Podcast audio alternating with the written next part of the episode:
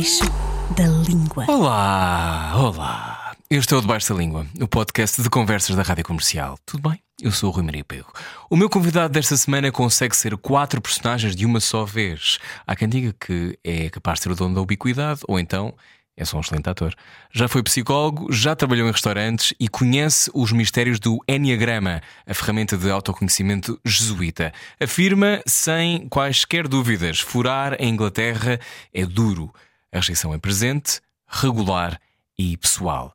Mas a perseverança compensou. E Jesus Christ Superstar ou God's Garden chegaram, mas não só. Também o multipremiado e extraordinário Hamilton, musical imaginado por Lin-Manuel Miranda, onde Nuno Queimado foi swing, ou seja, teria de saber fazer quatro personagens a minutos ou a dias de distância, isto na convocatória. Foi desde o Marquês de Lafayette ao protagonista Alexander Hamilton. Foi ótimo sentar-me finalmente com o Nuno e conhecer a sua paixão, o seu olhar destemido e também a sua verve. O que trai ele debaixo da língua? Descubra agora. Debaixo da língua. Olá, Nuno Queimado. Olá, Rui Maria Pego. Bem-vindo ao Debaixo da Língua. Finalmente aconteceu. Verdade. Houve uns aviões que não vieram e coisas do género. Bem-vindo a Culpa Lisboa. toda minha, 100% minha, inteiramente minha. Não faz mal, estás aqui à minha frente, o que é bom sinal. Vieste E- tratar do teu passaporte, não é? É verdade. E obrigado pelo convite. Nada. Sinto muito lisonjeado estar aqui. Não, fico muito contente que tenhas vindo. Uh, vir a Lisboa é, uma, é um acontecimento feliz ou é constrangedor e já começas a receber mensagens e telefonemas quando mal, mal aterras? É assim, depende do quantas pessoas é que eu aviso que estou cá. E não quero aqui parecer que de repente tenho uma chuva de mensagens cheias de dizer a toda a gente. Não é esse o caso, mas enfim, tenho, vivi cá. ah, quanto tempo é que eu vivi cá? 24 anos, portanto. Tenho cá família, tenho cá amigos, tenho cá. Mas quando eu venho cá, só três dias, às vezes não ponho assim muito público sabes, nas Não redes queres- sociais. Não, porque, Porque é- não vou ter tempo para toda a gente, não é? Isto, bem, isto parece que. Não, mas, é- mas eu percebo o que queres dizer que é ah, quando, se vem, quando se mora fora e se vem a Portugal, de repente há uma expectativa. Que é sabes tens que bater as é. capelinhas todas, não é? Todas. Hum. E Não, mas é, um- é sempre uma visita feliz, é sempre alegre. Até acho que há um, há um efeito bastante emotivo de apanhar um avião. Não sei porquê, apanhar um avião, ver um, um avião a aterrar, ver tipo a cidade a, a desaparecer, depois uma nova cidade a aparecer. Sobretudo duas cidades que para mim são tão são períodos, tão, tão intrinsecamente ligados a dois períodos da minha vida, a quem eu era tipo uma certa idade, quem eu, entretanto. Sabes, é, não é que tenham não, tem, não é que tenha duas personalidades completamente mas distintas, mas- transformaste-te noutra coisa, não é? é, formei-me noutra coisa, é outra língua, é outro, outro capítulo da vida e, portanto, há todas umas ramificações emocionais associadas às duas cidades e, portanto, é sempre emotivo, mas é sempre bom. Sempre bom. Então, situando, para quem só agora chegou, por acaso não há de ser, porque isto é um podcast, então as pessoas já estão a ouvir desde o início, só que é, é o- os meus tiques de quem fazia rádio em direto. Não, só agora ligo a rádio. Ahm, eu sou, sou um antigo nestas coisas. Ah, tu tens 36 ou 37? 35. 35? Uh, já começa com a I'm informação so errada. I'm so sorry. Não, isto, ah, supostamente o que eu tenho aqui está certo. Vou já Inês. tirar estes headphones para o chão. Ah, 35, Será portanto, eu me saí- enganei? Não, tenho 35. tens 35. Portanto, saíste de cá com que idade? 22? 23, penso. 23, 24. Então, eu não falando, sou muito bom com datas. Então- assim, tipo 18, 24. Não, 23, 24. então, falando em identidades, quem é que tu eras quando tinhas 22 anos? 23. Bem, se eu puder alterar, a tua pergunta e perguntar quem é que eu era quando tinha 20, é mais juicy Sim, resposta, ok, então que é uma responde lá. diferença maior. Portanto, quando eu tinha 20, eu queria ser psicólogo, estava a estudar para, para, para ser psicólogo, tinha muita vontade, e ainda é uma coisa que me fascina, mas tinha muita ambição para ser o melhor psicoterapeuta que alguma vez alguém encontrou. Um, foi uma coisa que eu tendo estudado mais ciências no liceu. um, eu, eu- eu- parece que me foi ensinado que a inteligência, sobretudo a inte- a inteligência racional e lógica e de, de cérebro lá do hemisfério esquerdo, para quem é assim gosta de falar mais de coisas técnicas, um, f- é- era, era, era a forma certa, era, era a escada onde eu tinha de manter os meus olhos e tornar-me bom nisso. E depois eu comecei a ouvir falar de outros tipos de inteligência. Por exemplo, para ser psicoterapeuta, não chega a ser uma pessoa o mesmo tipo de inteligência. Não é não, não, é não chega, não estou a dizer que é superior, mas é um, um tipo de inteligência diferente do que ser engenheiro, que era o que eu queria fazer antes. Isso fascinou-me, porque como assim? Está todo um outro mundo, todo um outro skill set, todo um outro. hum, categoria, hum, características pessoais que é preciso ter para ser um bom psicoterapeuta. E eu achei isso fascinante. E portanto comecei a estudar psicologia na, no ISPA, que adorei, acho que é uma. para mim foi ótimo. Um, e comecei também eh, a fazer psicoterapia eu como paciente. E eu sou muito focal nestas coisas, que acho que já, já, não, já não vivemos no século passado e tem que se falar nestas coisas muito mais do que se fala, acredito eu. Um, e comecei a fazer psicoterapia, achava eu numa de isto são os pré-requisitos para tu seres psicoterapeuta. Tu, Um professor nosso disse. Tens que ser seguido para poder seguir alguém. é? Exatamente, tens que arrumar a própria casa antes de poder arrumar a casa dos Sim, outros, dizia um professor nosso. Exatamente. E o- desde que o nosso professor disse-nos isto, era eu e mais duas amigas minhas, hum, nós, tipo, malta, bora já, bora Fazer começar já. todos os dias. Sim, que é porque se vamos ter que fazer eventualmente, já vamos estar à frente, sabes? Tipo, pelo menos para mim era neste, sabes, nesta sanguice boa, de ser bom, sabes? De ser Sim. capaz, de ser competente. Então eu comecei a fazer psicoterapia. Pré-requisito, estou a fazer aspas com os dedos, pré-requisito ah, para, só, só para ter sucesso, só para, sabes, carreira. Hum. E mal sabia eu o quão bem me ia fazer e, e entre outras muita- muitas descobertas que isto já tinha 21 anos, entre outras muitas coisas que eu descobri, apercebi-me que queria fazer, queria ser ator, coisa que eu Estava em que parte da casa que estavas a arrumar? Foi na Ui, cozinha. o sótão que tem uma segunda divisão, que tem uma porta que só abre se tu precisares com força. Não, estava assim. Estava assim. Mas nunca tinhas reparado que gostavas de, de teatro e que querias cantar? Já, mas eu acho que não só não tinha levado a sério, como acho que o poder da expectativa de outros tinha um poder muito maior. Uhum. Sub- Subjugava-te essa ideia. Sim, acho que sim. Hum, acho que não era uma opção, não era uma coisa viável. Acho que há muito estigma que ainda existe sobre uma profissão artística. Acho que há muita preocupação legítima de pais sobre "Ah, se o meu filho for fazer, for fazer isto, vai ter uma vida difícil, não vai ter sustentabilidade, ah, a estabilidade financeira, vai ser uma vida dura, sabes? Eu, acho, eu acredito que a maior parte, ah, tudo que os pais fazem pelos filhos é naquilo que os pais acham que é o melhor para os filhos. Agora, sabemos nós todos que qualquer pai ou qualquer mãe vai fazer erros. Faz parte. De- faz parte. Ninguém vai não conseguir fazer erros. E, portanto, todas estas preocupações, não só especificamente dos meus pais, mas da nossa cultura, acho que são, são muito ah, barulhentos, são muito presentes, sabes? São, e, e acho que fazer psicoterapia fez-me, tipo, baixar o volume do, do ruído dessas expectativas.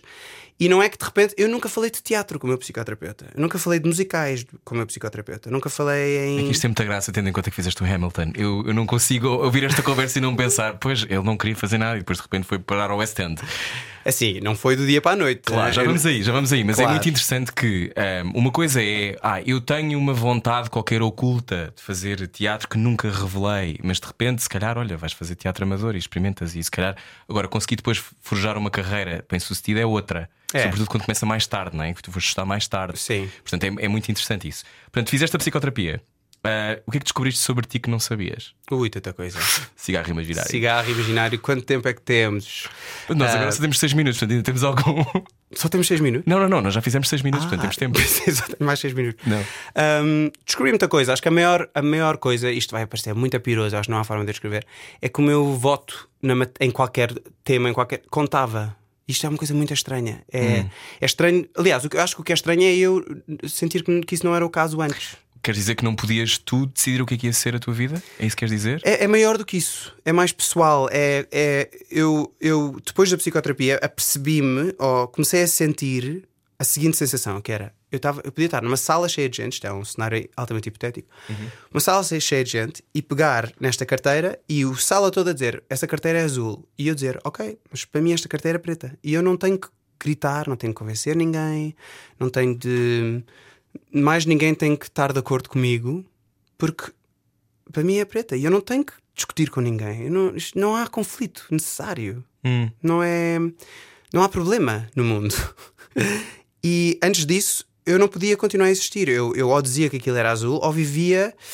Enclausurado. é, ou num- numa distância. Disforia é uma palavra um bocado roubada e não muito uh, politicamente corretamente roubada, digamos assim. Mas era, havia uma constante separação. Dissonância entre É quem- uma dissonância uma- boa, claro, Sim. faz isto a vida. Ah, uma dissonância que eu tinha que coabitar. Tinha vens de um contexto comigo. conservador, de família, familiar. Ahm, bastante, mais de um lado da família do que do outro. Uhum. Ahm, e acho que também há muita coisa que nós criamos na nossa cabeça que. ahm, eu acho que não é preciso alguém nos dizer não podes fazer isto para nós acharmos que não podemos fazer isso. Não podes ser assim para nós acharmos que não podemos ser assim. Não Somos os nossos maiores opressores. é que- Somos, e acho que a, a sociedade tem muitas mensagens que são invisíveis para muitos olhos. Acho que a sociedade tem muito, empurra-nos muito para uma certa direção que nós não reparamos. Um, estou a falar de preconceitos, estou a falar de relação de maiorias versus minorias, eh, em vários aspectos, em sexualidade, em, em etnia, em uh, carreira profissional e vocacional, política. identidade política, imensas mesmo. E acho que quando se faz parte da maioria, não se reparem, não é por maldade, é a analogia que eu dou sempre é, é um rio muito quiet, muito tranquilo, que tem uma certa direção. Que se nós estivermos a flutuar e eu quiser ir nesta direção, estou a nadar na mesma direção que o, que o rio, eu não reparo. Eu quase que não reparo o quanto é que o rio me está a empurrar nessa direção. Se eu tenho que remar na direção oposta, meus amigos, e não há quem não repare, porque tu dás duas braçadas e se paras para descansar um bocado, percebes que acabaste de dar Não, duas braçadas engoliste para 3 nada. litros de água e quem sabe uma truta, não é? Tipo, E quem sabe uma truta, e às vezes há uma tartaruga que passa por ti a viajar mais rápido que tu e dizes: Como assim estás assim tão preguiçoso? não sei quem é, que é a tartaruga na analogia. Não, mas, mas, mas a ideia, a ideia que, que, eu- que eu estava a tentar chegar é um, fazer esse, essa decisão tão cedo de ir contra aquilo que é uma expectativa. Há pessoas que passam a vida inteira sem conseguir tomar essa decisão. Se calhar, não sei. Tu achas que sim, claramente. Uh, não, acho que sim, e conheço muitas pessoas que vivem vidas que não querem viver. Acho que, e muitas vezes hum, é porque não conseguem descobrir os mecanismos e as ferramentas para se poderem uh, transformar noutra coisa. Sendo que o privilégio também ajuda, que as pessoas podem, possam mudar de vida, um, e, e mas sobretudo seguir uma ideia sobre ti mesmo, que é diferente também, foi porque provavelmente foste disposto a, se calhar numa psicoterapia, pera, eu se calhar posso ser outra pessoa, como estavas a dizer. Daí a tu concorreres às escolas de teatro e voares de Lisboa para Londres, fazer castings, como é que isto tudo Portanto, acontece? eu percebi-me que queria fazer isto. Acabei o curso, eh, fiz os 5 anos, fiz os exames todos, mas não fiz a defesa da tese, não interessa. Mas comecei a, a perseguir, a- a- comecei a ter aulas que juntava eu, porque na altura ainda havia menos do que há agora, que, que já é pouco em termos de formação de musicais em Portugal. E então era tipo uh, buffet, faça a sua própria refeição. Ia buscar uma, um professor de, uma professora de dança que dava só dança, um professor de canto que dava só dança. Eu lembro-me, depois de uma aula de dança em que eu estava a fazer abdominais, que a professora dizia: Não vais nunca conseguir ter técnica e fazer piruetas e fazer isto tudo se não tiveres um, um, Um core. um core, uma, um- uma base abdominal forte. Então eu ia fazer, Eu fazer, sei, é fazer. uma chatice. Ainda hoje não sei fazer piruetas. E depois passava- Eu fui aprender. Pois. E para sempre vais continuar a aprender, porque nunca, se- Para sempre nunca, nunca vou para, conseguir. Nunca para. Sim. E depois, meia hora depois, nem sequer ia para uma aula de canto e meu professor de canto, que era professor mais lírico de ópera, Uhum.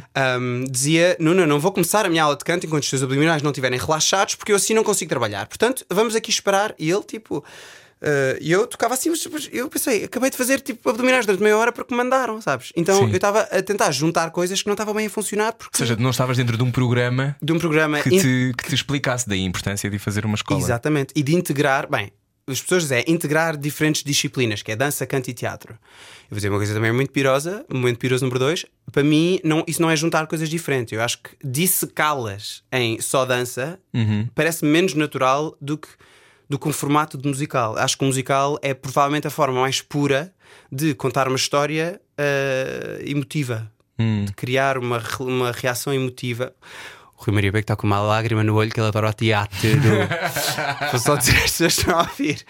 Mas eu adoro musicais. Eu- pronto, e não, e teatro. E teatro. Uma lágrima de prazer, não, Não, é uma, uma uma lágrima- lágrima de prazer, sim. Sim. Nuno, sempre de prazer. Ah. Mas mas estava- estavas a dizer que porque é que para ti é a disciplina mais completa? Eu sei, eu acho que é a disciplina mais completa. Eu acho que é muito difícil fazer musicais bem feitos porque Muito difícil. É muito difícil e é uma, uma lógica. Eu, eu acho que cá temos pouca percepção porque cá temos pouco, não é? Mas eh, é preciso ser-se quase um atleta de competição para conseguir fazer a um nível, o nível em que tu fazes. Eu nem vou falar sobre, já falaremos sobre isso, mas começar a ter o sonho de fazer, de fazer disso uma carreira e começar mais tarde, e com isso eu, eu tenho, eu percebo, não é? Porque também comecei mais tarde, mas bem mais tarde do que tu. Esta coisa do o teu corpo não responde da mesma maneira, De todo. não é? Mas de todo. Sobretudo na disciplina da dança. E isso não era uma coisa que te deitava abaixo. Eu hum, comecei a concorrer para escolas à distância. Ainda estava em Portugal a acabar o curso de psicologia, a ter estas aulas uh, buffet, a que criava eu. Bem, não é bem assim, mas enfim.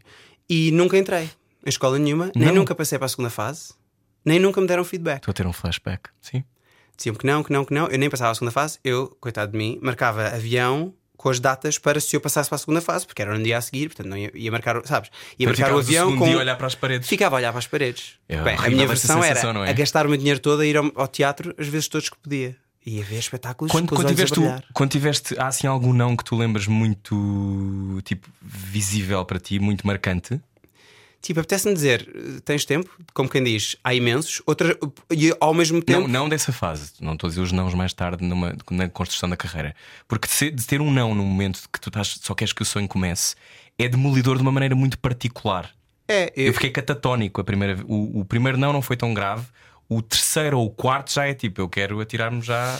Não sei, vou- vou-me fechar em casa e ficar mesmo triste. Eu estava muito triste, mas ao mesmo tempo eu, eh, sou um bocado bruto comigo próprio às vezes, confesso. E acho que essa voz entrava e dizia: Mas quem é que tu achas que és? Que um dia acordas, de, de- um dia ah, com 21, 22 anos, e acordas para uma nova carreira, um novo skill, vais competir com pessoas que estão a dançar e a cantar desde têm 4 anos, Sim. a fazer sapateado desde têm 4 anos. Isto eu não estou a exagerar. Não, não, Aliás, não, eu pessoas sei. começam antes do que com 4. E esperar entrar neste novo mundo e de repente seres tipo o Harry Potter, que é tipo. Nunca vieste aqui, mas nós já sabemos quem é que tu és há imenso tempo, és o maior, sabes? Tipo, eh, tens um poder dentro de ti que nunca foi, sabes? Isto, e isto é claramente a geração X Factor. Leste, que- leste o Harry Potter? Todos. Claro, eu também. É preocupante, ficamos todos a achar isso. Mas é que eu não Mas tenho. ao mesmo tempo eu acho importante porque dá uma alavanca, não é? De tua crença. É, ah, diria. eu acho que, e sobretudo as pessoas de fora da nossa, desta indústria projetam muito e acham que isso é assim. É tipo, ai, descobriu-se um talento ahm, Escondido. escondido que nunca trabalhou nem nunca teve aulas e olha tão bem que canta. E isso primeiro nunca existe. Pode ter cantado sozinho em casa muitas vezes, pode ter, sabes? Sim. Mas isso não, não é assim que funciona. Ias falar da geração Fator X. Nós crescemos a ver esses talent shows todos, não é? E isso esculpe essa ideia do que pode ser ou não o sonho. Completamente, porque até as pessoas que já fizeram coisas, eu já eu conheço pessoas que, que participaram e que foram, quando ah, vamos ouvir a história desta pessoa, venderam a história como tendo menos experiência do que tinha. Ou seja, claramente é uma coisa que vende mais. É. Uau, olha esta pessoa que fez tão pouco e ainda assim é tão talentosa. Portanto, estamos aí a, a- a deturpar a experiência. É o contrário do LinkedIn, é vamos reduzir a experiência desta pessoa para ser uma história mais marcante. E portanto, o que é que acontece? As pessoas fora desta indústria veem a nossa indústria como sendo de uma forma muito deturpada sobre o que é que é mérito, o que é que. Bem, isso é toda uma outra história, não temos tempo aqui. O mérito nesta indústria. é- Temos, temos imenso tempo, Nuno. Pronto, Este mas é, é porque eu falo muito! Ainda bem, por isso é que estás aqui. Tu não sabias isto, mas Não, pronto, já olha. tinha uma ideia, já me Ok. tinha dito que tu falavas muito. já tinha dito, mas Relação que eu tenho. Não, mas isso é ótimo. Ou seja, tu sentes que eh, eu acho que, sobretudo nos últimos anos, agora menos, porque depois também, pois eu acho que em Portugal é aquela coisa do abres a porta, há sempre uma pessoa nova para cantar, mas depois são sempre os mesmos, não é? Depois, ou seja, tens 200 edições da The Voice, 200 edições do Ídolos, do 400 edições da Operação Triunfo e. eh, as pessoas que não conseguiram furar aos 20, depois foram alguns deles aos 30 e tal e conseguem, mas depois também, eu não sei se ainda, se ainda há este, eu acho que as pessoas já não acreditam nisto, mas o mito de que ganhar o programa faz uma carreira, que é a ma- maior bullshit da história, não é? Basta, eh, hoje em dia, por acaso, eu acho que nos últimos 5, 8 anos, muitos desses concorrentes conseguiram alavancar eh, carreiras, mas às vezes o número 2 ou o número 3 consegue, pá, porque teve uma música que resultou muito bem e passou na rádio, não é? Passou nesta rádio, por exemplo, claro, e de repente, claro, claro. vum, a vida transforma-se. E Mas o que interessa para ter sucesso não é ser o melhor o que é cantor. que interessa para ser sucesso? Claro que é preciso ter, bom, ter boa voz, mas não é. Quem tem sucesso não é necessariamente o mais talentoso e quem é mais talentoso não tem necessariamente sucesso. Quando é que aprendeste isso? Ui. hum, por acaso não foi assim, tão há, assim há tanto tempo atrás, porque comecei a ver na minha carreira, no End, em musicais, etc., que havia pessoas que trabalhavam e que não eram os melhores cantores, e havia pessoas que eram os melhores cantores e não trabalhavam. E isso é um, torna as coisas muito complexas. Um, e sobretudo quando muitas pessoas têm muitas opiniões sobre a nossa indústria, tipo, eu, a maior parte dos meus amigos não trabalha no teatro, não trabalha na- nas artes sequer. E as perguntas que eles me fazem, os comentários que eles me fazem, é tudo muito indicador de, de não terem. Vivem. Há uma parte deles que se entusiasma ao ouvir a nossa história porque acham que por alguma razão tipo, dá-lhes prazer. É tipo viver. É como ver um filme, É como ver um filme. É, em inglês é vicariously living through someone. Que eu- ver através de alguém. Através, mas eh, é através de alguém e vicariously mas- ainda põe mais o- a ênfase no. Quem me dera ser eu, uma podia parte de eu. mim está a viver agora Sim. ao, ao ver esta pessoa eh, ter sucesso, ir atrás dos seus sonhos. É assim uma coisa, sabes? Houve uma. Sim, porque as pessoas se calhar não têm medo de sair da sua empresa, não é? E tu de repente vais para o West End, tentas ir para o West End. E, é? e dá-lhes mesmo algum gozo, dá-lhes mais gozo do que, do que tristeza por não o ter.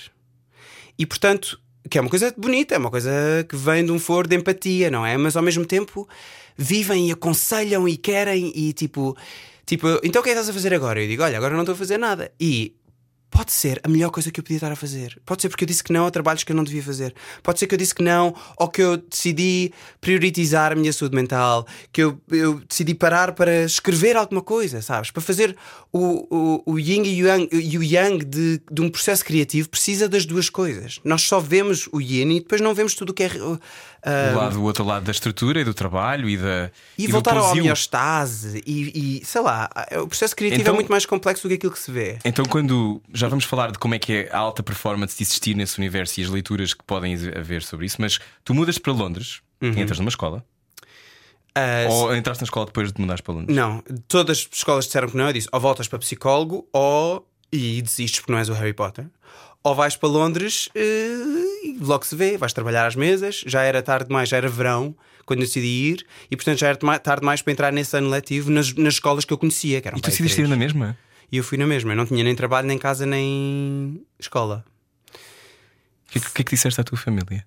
Disse que ia para Londres eh, tentar ser ator de musicais. E disse com uma calma nos olhos que nunca me tinha acontecido antes. Eu estava à espera de haver todo um backlash, sabes? Aquela coisa toda da expectativa dos outros, toda a gente veste a carteira como azul, então estava à espera de toda a gente tentar puxar. Mas eu acho que disse com uma calma nos olhos que ninguém me contestou. Hum. Disseram só: Ok. Tipo, mesmo as pessoas que, que eu estava mesmo à espera que me tentassem dissuadir. Eu acho que eles viram tipo. E também eles pensaram o mesmo que eu, que é tipo: o que é que é o pior que pode acontecer? Não funciona daqui a dois anos, voltas. Uhum. Quando chegaste, o que é que achaste? Fogo, eh, é uma cidade entusiasmante. Tipo, eu olhava para a cidade ainda com ol- um olhar de novo, de outsider, de, de quem não é de Londres, e sobretudo olhava para as fachadas dos teatros e pensava: Uau, isto é que já é piroso dizer, momento piroso número 3. Mas. E o estranho é que eu ainda passo pelas fachadas do teatro, eu ainda penso assim: Uau, eu imagino como é que é trabalhar no West End. E depois eu penso: Nuno, tu há 10 anos trabalhas no West End. Mas eu ainda me lembro: tipo, há coisas tipo, há uma estação de metro que é de Leicester Square, que é Sim. mais que tem um cheiro que eu juro que é um cheiro diferente do resto. Não é bom nem mau, também não é mau. As estão à espera que estas pessoas sejam um cheiro mau de, de metro. Não, é um cheiro diferente. Ainda me faz, sobretudo, lembrar-me de como é, como, como é que era um estado de espírito quando eu cheguei a Londres em primeiro. E era: vou trabalhar durante um ano, eh, servir às mesas, e vou arranjar um professor de canto que. A minha professora de canto cá era incrível, mas ela própria não sabia o que é que as escolas queriam, porque as escolas não me estavam a dar feedback, nem passava para a segunda fase. Portanto, nós não tínhamos informação nenhuma de que é que eu estava a fazer bem ou mal. Isso é muito interessante porque muitas vezes ah, não só há o mito de que é fácil, ou, ou que tipo, ai, mas hoje foste descoberto no meio da multidão, mas tem a ver com códigos. Não é? O que estás a dizer tem a ver com os códigos que são necessários para furar. Por exemplo, nos Estados Unidos não podes nunca olhar nos olhos dos examinadores. Eu não sabia. Há algumas regras, sim, desses Não é? Ou, por exemplo, em Inglaterra existem outras regras. Uhum. E tu só aprendes os códigos quando fazes, porque ninguém. E e cá e ninguém sabe, não é? Eh, Eu lembro-me que estava a preparar. Às vezes eram textos que não eram bons para mim e que eu e que eu estava a levar numa de eu quero fazer isto, que isto vai mostrar que eu sou. Não, e era estúpido, não era o que eu devia estar a fazer, ou estava a escolher uma música errada. Ou... Sim, sim, sim. Isso só percebes fazendo. Sim, sim. Ahm, E tu- falando com E pessoas. falando com e pessoas, e muitas vezes cá há maior eh, disponibilidade e há muitas pessoas muito talentosas. É importante que isso se diga. Há muitas pessoas talentosas Já cá. percebeu o que queres dizer com códigos, sim. Não é códigos no sentido de. É regras, é. Sim, códigos, é. Sim, sim. No sentido de ah, as interpretações, por exemplo, eu dou um exemplo. No Bristol de ver quando fazes uma audição, tens que dizer Could I please address the panel?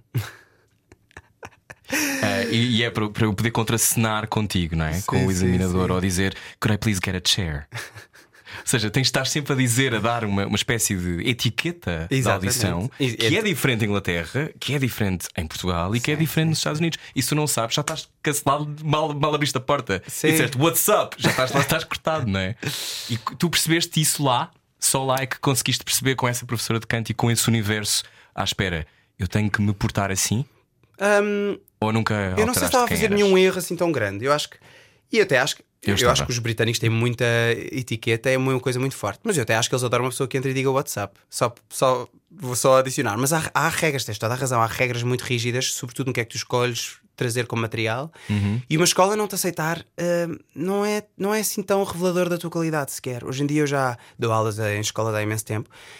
E tipo, há escolas que já fazem audições a pensar em que espetáculo é que vão fazer no terceiro ano com essa levada, com essa batch, com esse ano. Portanto, estão a criar um elenco. Estão a criar um elenco. Mas isso é uma coisa que também só percebes depois de fazer muitas audições. Muitas eu durante audições. anos não percebia. Ah, espera, eles estão à procura de um elenco. Não é só vamos, vamos pegar no maior, no, no maior número de qualidade de alunos e depois pensar no que é que vamos fazer a seguir. Eles muitas vezes fazem o contrário. E outras coisas é. Eles vão oferecendo lugares às escolas. Portanto, o único conselho que é fácil de resumir, porque os outros todos são muito mais complexos do que chase after your dreams. Eu não acredito nesses conselhos. Eu, como professor, nunca vendo sonhos falsos ou promessas falsas. Sou realista e não sou mau, eu sou só realista. Enfim, mas um dos, um dos conselhos que eu dou é fazer a audição o mais cedo no ano letivo possível. Porque eles vão oferecendo lugares às pessoas. Portanto, quem faz as audições no fim do ano eles se calhar já ofereceram lugar de tipo 80% dos alunos que eles estavam a pensar oferecer um lugar nesse ano. E portanto, se já tem alguém que é muito parecido contigo, então nós, que não somos britânicos, e entramos para lá e eles não veem se que é uma pessoa branca. Não, pois não. Eles dizem, you're not white, que é uma coisa que me. Ou então és white other. Ou, Isso ou para ti, ou para ti, isso, isso é todo um Eu sou white can other, of worms Sim, que, sim, que sim. já vamos poder abrir, mas eu só percebi isso lá. É que eu Obviamente que eu fui também escolhido porque não era igual, não é? White. Ou não era white. Porque já havia não sei quantos whites na minha turma. Não é? Portanto, era, eu tenho a Carola, que é a italiana da minha turma, éramos os dois iguais, éramos o, o casal mediterrâneo. Pois. E depois havia outros que eram asiáticos, ou seja, naquele universo, portanto, ao mesmo tempo que é extraordinário que exista um compromisso com a diversidade, ao mesmo tempo, this is a, isto é um elenco, não é? Isto, estamos a criar. Há como, muitas- é, como é que lidaste com isso? Quando é que percebeste que não eras white para eles? Assim, eu percebi-me que tinha uma propensão para ser chamado para uns papéis mais do que para outros, que ainda acontece. Uhum. Eu já fiz mais trabalho do que aquilo que eu acho que merece para me chamarem para ser Juan para sempre. E continuam-me a chamar Continuas a ser o Juan? de Juan. E não é só, quer dizer, eh, o Hamilton não é especificamente, ele é um imigrante, mas eles não estão à procura de alguém que seja imigrante, não é necessariamente isso que Uhum. estão à procura. Portanto, nem todas as equipas têm uma visão tão retrógrada.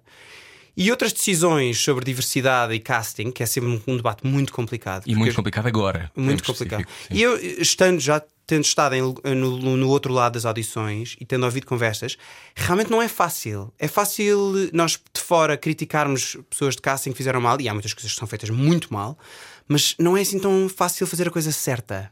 E a coisa certa não é assim uma coisa assim tão clara, O que porque é que é a coisa certa, exato. Uh, fazer um casting autêntico é uma palavra boa. Autêntico. Authentic casting. É tipo, O que vamos. isso quer dizer? É, imagina, se queres fazer um papel a alguém que é italiano, vamos tentar dar a alguém Italiano. que seja italiano ou que fale italiano. Não queremos por alguém que faça uma caricatura eh, completamente ridícula e negativa eh, Uhum. da cultura italiana, a fazer gestos com as mãos, aqueles estereótipos todos, nem vou começar a entrar por aí, não é? E portanto, isto é uma atitude positiva, que é tipo, vamos tentar dar trabalho às pessoas que provavelmente por E que tradicionalmente nunca chegaram a poder fazer estes papéis. Exatamente, não tens as mesmas oportunidades. Mas depois tu pensas, então e se alguém só for considerado para este papel, e imagina, eu sou homem, 30, eh, early 30s, e há um papel italiano. Eu nem sequer sou italiano, portanto já, estamos, já está problemático. Mas enfim, Mas vamos, vamos fingir que sou. Exatamente. Chamam-me para fazer esse papel e eu sou um homem de 30, eh, barítono, eh, sei lá. E se a descrição do personagem for homem 30, eh, corajoso, eh, sabes, apaixona-se pela rapariga a meio dos- da história, italiano. Então aí eu sou a pessoa perfeita. Mas se disser homem 30, corajoso, apaixona-se pela mulher, ponto, já não me chamam. Não é bem verdade, porque ainda me chamam. Mas o problema é. Mas cá chamam-te ten- agora porque já trabalhas há muito tempo. Sim, mas é? ao tentar authentic casting, Uhum. também estamos com que se este- um ator qualquer, italiano, verdadeiramente italiano, disser, oh, eu acho que sou certo para este papel, mas na verdade eu não sou barítono, sou tenor. Portanto, eu sou italiano, portanto nessa parte eu sou certo. Uhum. Mas eu a não consigo voz cantar estas Mas músicas. Uhum. a minha voz não é de todo certa. E para quem não percebe de cantos, não é uma coisa que é só falta de prática. É a voz que nós nascemos e que tem um certo timbre. Uhum. E se essa pessoa dizer, ah, mas eu queria ser considerado para este outro papel, que é só homem de 30, sabes? Eh, Uhum. Tem todas estas características e é barítono. É menos provável. Porquê? Por causa do authentic casting. Porque eles querem tentar usar um candidato que eles têm que é italiano para dar um papel italiano. Para tentar também não ser criticados por epá, isto é como assim deram, em vez de darem oportunidades aos italianos, puseram aqui um inglês a fazer uma caricatura de um italiano. Eles estão a tentar fazer a coisa certa, eles estão a tentar não ser criticados e estão a tentar fazer a coisa certa, dar oportunidades a alguém que não tem as mesmas oportunidades. Ao mesmo tempo, estão Mas a limitar. overcorrection. Uh, isto se calhar é um, é um caso de overcorrection, se calhar. uh, é- No sentido de que, para quem não sabe, esta ideia de que queremos tanto, tanto, tanto que corra, que seja certo, que a diversidade seja completa, total, que depois isto ficamos de mãos atadas, não é? Depois de repente aquilo que é um exercício artístico, não é? Que eu quero escolher aquela pessoa, porque aquela pessoa eu quero aquela pessoa, Uhum. de repente não a escolhes por 25 coisas, tem a ver com a indústria e não com o artista que está a montar a coisa. Obviamente que se estiveres a falar de um contexto que tem a ver com a indústria, o entretenimento, etc., Sim, sim. será diferente. Mas é, mas é um debate que cada vez mais está aceso em Portugal, ainda, ainda muito na infância, e tu deves ver isso. Imagino que chegas cá e pensas como é que é possível ainda se dizerem determinadas coisas. Sim. Uh, muitas dessas coisas hoje em dia eu tenho a percepção porque estive fora, já tinha uma ideia, mas só agora é que percebo completamente. Mas um, há determin... o que eu sinto em Inglaterra às vezes, por exemplo, eu quis fazer audição para o Globe e o Globe tem um formulário de diversidade muito, muito específico, que vai até ao ponto da tua classe social e uhum. quanto é que dinheiro que os teus pais ganhavam. Uhum. E portanto, tu chegas ali a um ponto que é: tu queres acelerar a mobilidade social, tu queres dar as cotas àquelas pessoas, tu queres pôr todas as pessoas que nunca tiveram acesso a poder fazer. Mas depois é tão difícil de tu bateres: sou gay, sou uh, white other neste caso. Uh, sim, a minha família vem de Angola também. Tipo, tu começas a tentar arranjar coisas sim. para poderes sequer ter uma oportunidade de fazer um casting. Claro. E portanto, a overcorrection é também. Pois. Por outro lado, muitas pessoas tiveram sempre o bolo todo e comeram uhum. o bolo todo, e eram atores brancos que comeram o bolo todo. Eh, eu dou-te um exemplo da minha turma. Uh, sete para aí são caucasianos e americanos e australianos, etc. E, e, mal conseguem trabalhar. E é a primeira vez que isto lhes acontece na vida. Provavelmente não seria o centro da conversa. Mas isto é uma. É uma só o que eu estou a dizer já gera polémica, uhum. percebes? E, e, é apenas um, um reflexo dessa tentativa de casting autêntico. Pois. Mas que é um bocado, a dada altura, tu não consegues agradar a todas as pessoas. É mesmo difícil agradar a todas as pessoas e é mesmo difícil um, fazer a coisa certa, dar oportunidades iguais, pensar o que é que é uma oportunidade igual, o que é que é um. Um pool de pessoas que estamos a considerar como candidatos representativo da população. Uhum. Um... um ator homossexual tem que fazer um papel homossexual? Um, eu acho que um ator homossexual não tem que fazer um papel homossexual, mas tendo em conta cá, se pensarmos em Hollywood, assim, em nomes que o, que o comum mortal, que a minha mãe conhecesse, ou que alguém uhum. que não é ator conhecesse, diz-me tu o nome de um ator fora do armário de Hollywood que é tipo A-lister. Agora está a começar a haver mais, mas não te consigo dizer. Isto és tu, uhum. que já não és representativo da população geral neste tópico. Uhum.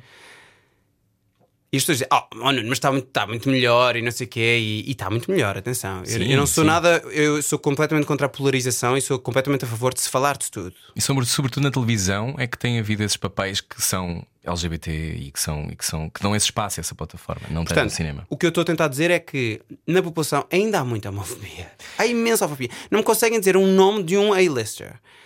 A-lister é alguém que é um protagonista da indústria tipo de, de, de, um certo, de um certo um Brad patamar. Pitt da vida, né? Um Brad Pitt. E depois pensar, oh, oh Nuno, claro que há, deixa-me pensar. E eu fico assim à espera. Não, e muitas vezes nunca revelaram a sua orientação sexual com medo de que isso destruísse as suas carreiras. Exatamente, é claro que existem. É claro que existem. Agora, o facto de quando saem do armário deixam Rock de trabalhar. Hudson. Tive uma bem à minha cabeça. Sim, mas só soube depois. Tipo. Sim o Neil Patrick Harris normalmente é o primeiro que vem Sim. à cabeça das pessoas. E mesmo assim. E mesmo assim associas a televisão, não associas, associas a... a televisão. E portanto as pessoas pensam, oh, há muito melhor. Oh, não, claro que há. E depois pensam e não se lembram de ninguém. Eu disse assim, agora pensa só, esquece a pergunta. Agora diz-me só, um ator tipo bonito, masculino. E tu de repente lembras-te para ideias de uhum. nomes que toda a gente sabe. Até a minha mãe sabe, até o meu pai, até o meu avô sabia, sabes? Tipo. Uhum. E portanto, não há igualdade. Não me venham com coisas. Numa indústria que nós sabemos está cheia de pessoas LGBT, sobretudo homens gays. Uhum. E portanto um homem homossexual tem que fazer papel. Eu, eu diria ao contrário. Se eu quiser fazer caso de um papel homossexual, será que tem que dar a um homem homossexual? Eu preferiria que sim. As pessoas dizem, uou! E aí é, é controverso para muita gente. Porque pensam, então um homem, de repente estás a proibir um homem hétero de fazer de homossexual. Isto é ficção. Ah, tá bem. Então onde é que está a nossa, a nossa possibilidade como homem gay assumido de fazer de heterossexual? E não há igualdade. Por isso é que eu acho que. Não há papéis suficientes que contem essas narrativas. Também. Nem, nem há atitudes é? progressivas o suficiente, produtores, ou coragem. Porque um produtor que tiver coragem de fazer isso vai pagar um preço. Se tu fizesse um, um, um novo Wolverine, imagina, uhum. fosse gay, assumido. Por acaso eu estou a fazer casting agora, se calhar não te dizer. se calhar. Por isso é que eu estou assim o tempo todo com os meus punhos fechados. A esconder as. Ah. Sim, a esconder as minhas garras. Sim. Um, Tipo, e vendia menos. É claro que vendia menos. E eu também não, não e... culpo os produtores de terem que levar com o custo todo. Quer dizer, custo, culpo um bocadinho, não muito. Mas acho que há determinadas experiências, no caso trans, por exemplo, eu acho que não é discutível. Eu acho que tem, deve ser uma pessoa trans a fazer. Uh, acho que no caso por exemplo, eu, tem sempre a ver com a representatividade, que é a palavra, não é? Mas tem a ver com outra coisa, que é o Brokeback Mountain ou o Call Me By Your Name, têm protagonistas heterossexuais e têm protagonistas heterossexuais não só porque têm emanações uh, de ser uh, que são mais masculinas e, portanto, são mais digeríveis para o público que os vê, e, portanto, mais uma vez, a construção uh, sobre aquilo que é um homem gay é uma versão eh, hetero, eh, uma visão hetero sobre aquela pessoa. Exatamente. No- Heteronormativa. sobre aquela história heteronormativa sobre aquela, ela- aquela pessoa, mas ahm, também acho que de vez em quando há uma pessoa que é boa para aquele papel e que não precisa de ser gay para o fazer. Eu também acho que sim. E mas portanto, não, sei lá, ahm, o caso mais reconhecido assim mais recente é o Eddie Redmayne e a, e a Danish Girl, por exemplo, que ele veio dizer que se arrepende de ter feito e que não sabia o suficiente. Uhum. E neste caso, no caso trans, ainda mais, e em Portugal houve a questão do transfake no, no São Luís, esta coisa de nem sequer, nós nem sequer podemos chegar perto do bolo outra vez, quanto mais sequer nós ficamos a olhar para o bolo, nem sequer conseguimos tocar para provar. Não, é? não existe, não, não estou próximo. Portanto, a experiência trans é tão específica Uhum. que depois tu dirás, ok, mas o trabalho de um ator não é pôr-se nesse lugar?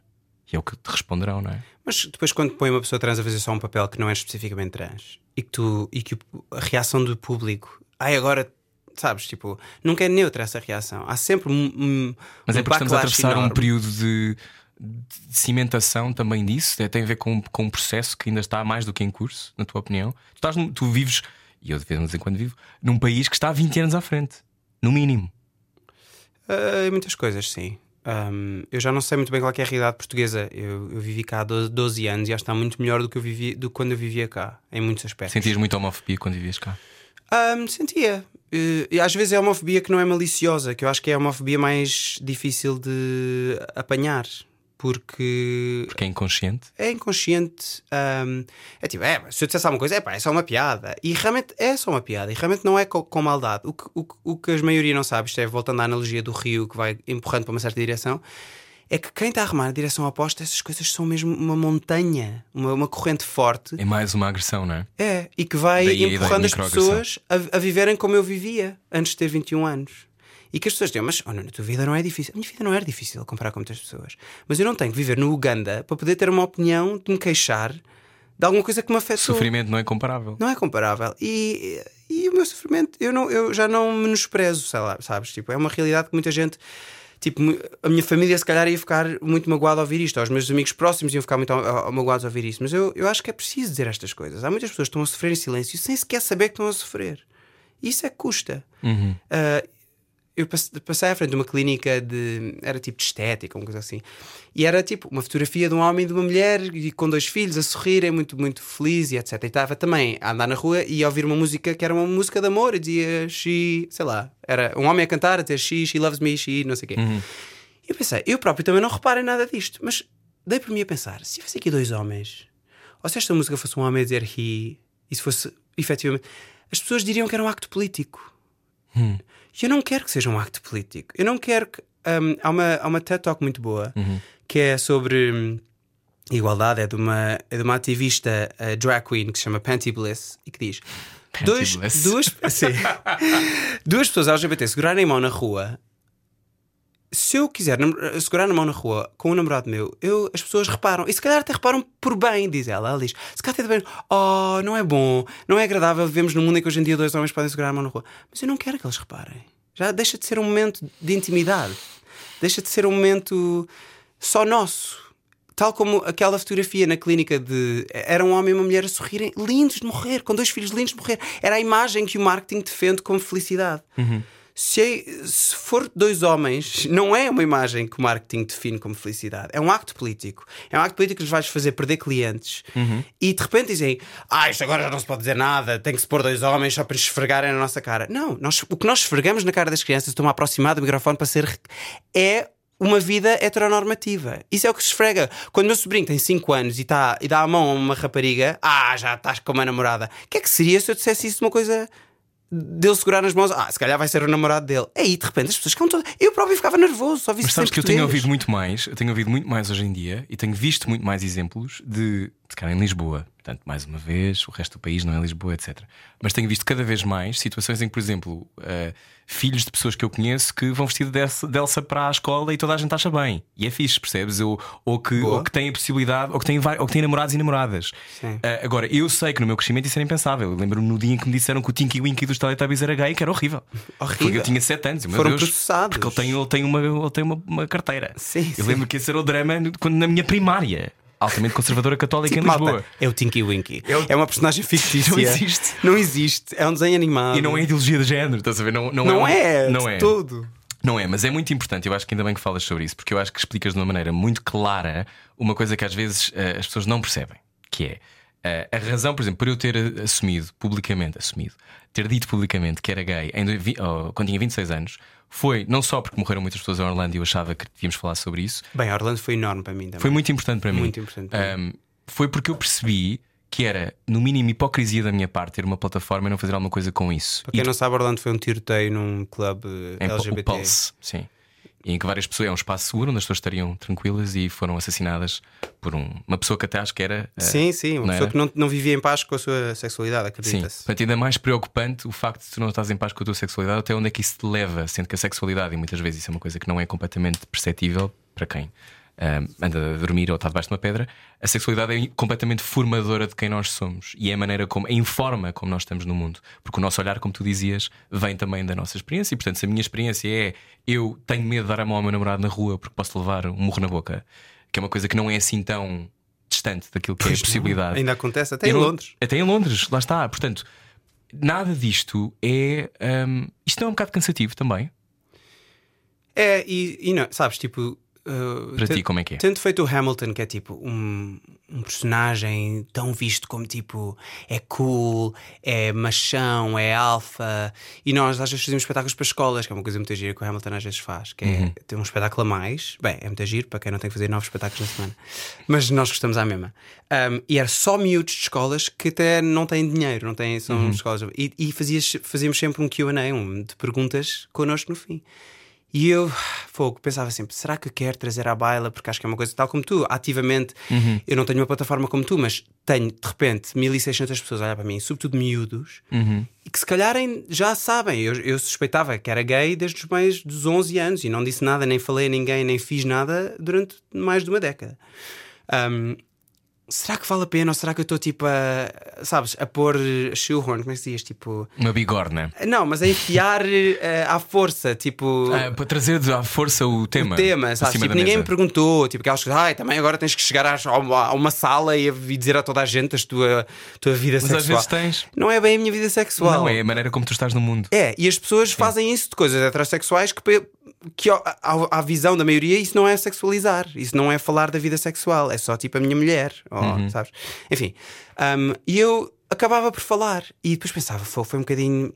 Uh, foi um bocadinho à força. E depois falavam pessoas, até membros do elenco, que são gays, que disseram: não, eu fiquei mesmo tocado com aquilo que tu disseste, porque é uma coisa que eu te sinto sempre que tem que esconder. Isto são atores musicais em Londres, ou seja, no sítio dos gay. meios mais gay, mais confortável, mais, uh, mais safe de sempre. E mesmo eles disseram: eu mesmo assim tenho medo de dizer isto. Era uma, uma plateia cheia de miúdos e eu, tipo, eu não, não disse, ah, posso só interromper a conversa, vamos falar de direitos LGBT. Não, era mais ou menos no tema da conversa.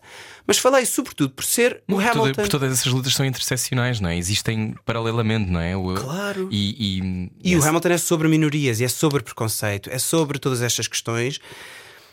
Se calhar não é sobre os direitos LGBT, mas não está assim tão longe a mensagem e a moral. Da... Uhum. E, e, e portanto eu acho muito importante, sobretudo fazendo um papel que é tão associado com, sabes, yo, e é alfa, e é hip hop, e tipo, eu continuo a ser esta pessoa, eu continuo a ser a pessoa que vocês acabaram de ver a fazer este papel.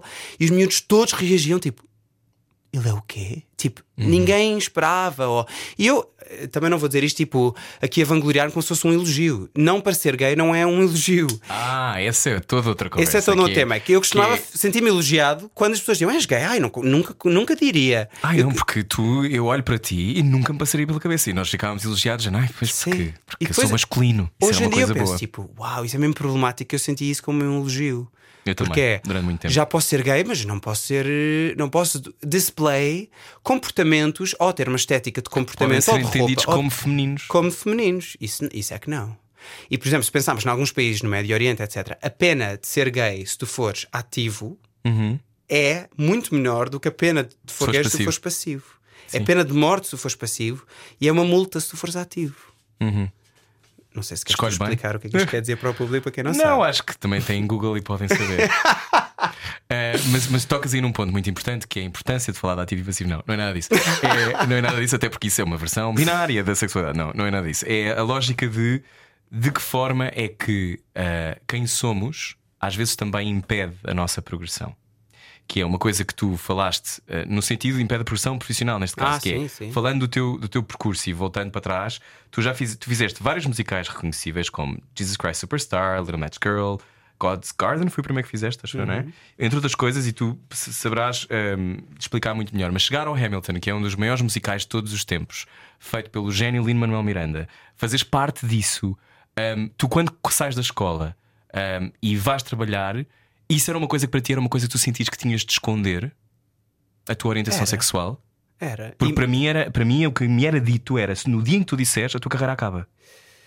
E não foi o que aconteceu, foi aliás o oposto que aconteceu. A minha carreira se calhar começou. Ou começou de outra maneira. Pois. Mas eu sou talvez a única pessoa homossexual assumida que fala disso no ar em Portugal. Pois, eu E isso é absurdo. E tenho-te muito apreço por isso. Obrigado, mas, mas eu não faço isto de ai que bom que fixe que eu sou. Não, é trágico que isso aconteça. Sejas único. E só porque há um diretor que tem essa capacidade, essa visão, é que me pôs no ar na rádio mais ouvida do país. Quem quer só que ele seja, mande-lhe um Sim, abraço. é, é- ou seja, a abertura das portas também vem das, das pessoas que são aliadas, não é? Que são heterossexuais ou não, mas que, mas que são aliadas e que, Uhum. e que abrem porta para, ok, como a primeira pessoa negra que faz determinada coisa, ou a primeira pessoa, sei lá, whatever. Sim, sim. Mas o, para mim o que é bizarro é essa, esse medo, é uma coisa que não sei quando é que nos abandona, mas que existe. Acho Como é que foi para ti? Eu já, a mim nunca me vai abandonar. Achas que não? Acho que não. Essas coisas ah, ficam. O cimento. Alguns dos, algum do cimento seca numa certa idade. E uma pessoa pode polir a estátua, mas o cimento deixou marcas. E, de certa forma, nós hoje em dia damos valor. Por exemplo, isso é uma outra questão: é miúdos mais novos. Hoje, hoje quando eu trabalho, já faço parte dos mais velhos em elencos. E quando eu penso. Ei, os mais novos hoje em dia não sabem o que é que é, o quão era difícil, não sabem o que é o Stonewall, não sabem o que é que é o não sei o quê, tipo, e velha guarda a dizer tipo, isto é inadmissível não saberem esta história. Eu percebo isso e também me irrita um bocado quando eles não sabem a história e os básicos, mas ao mesmo tempo não é por isso que nós estamos a lutar.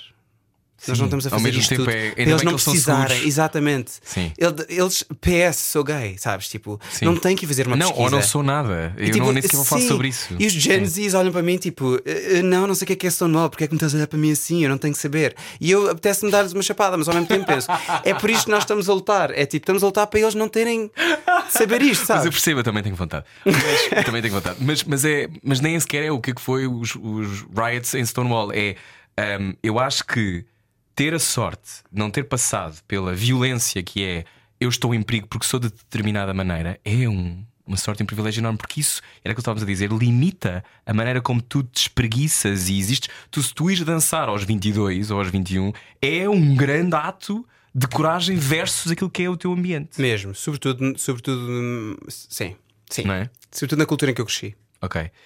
Um, consegui- conseguiste fazer as pazes com essa cultura onde cresceste?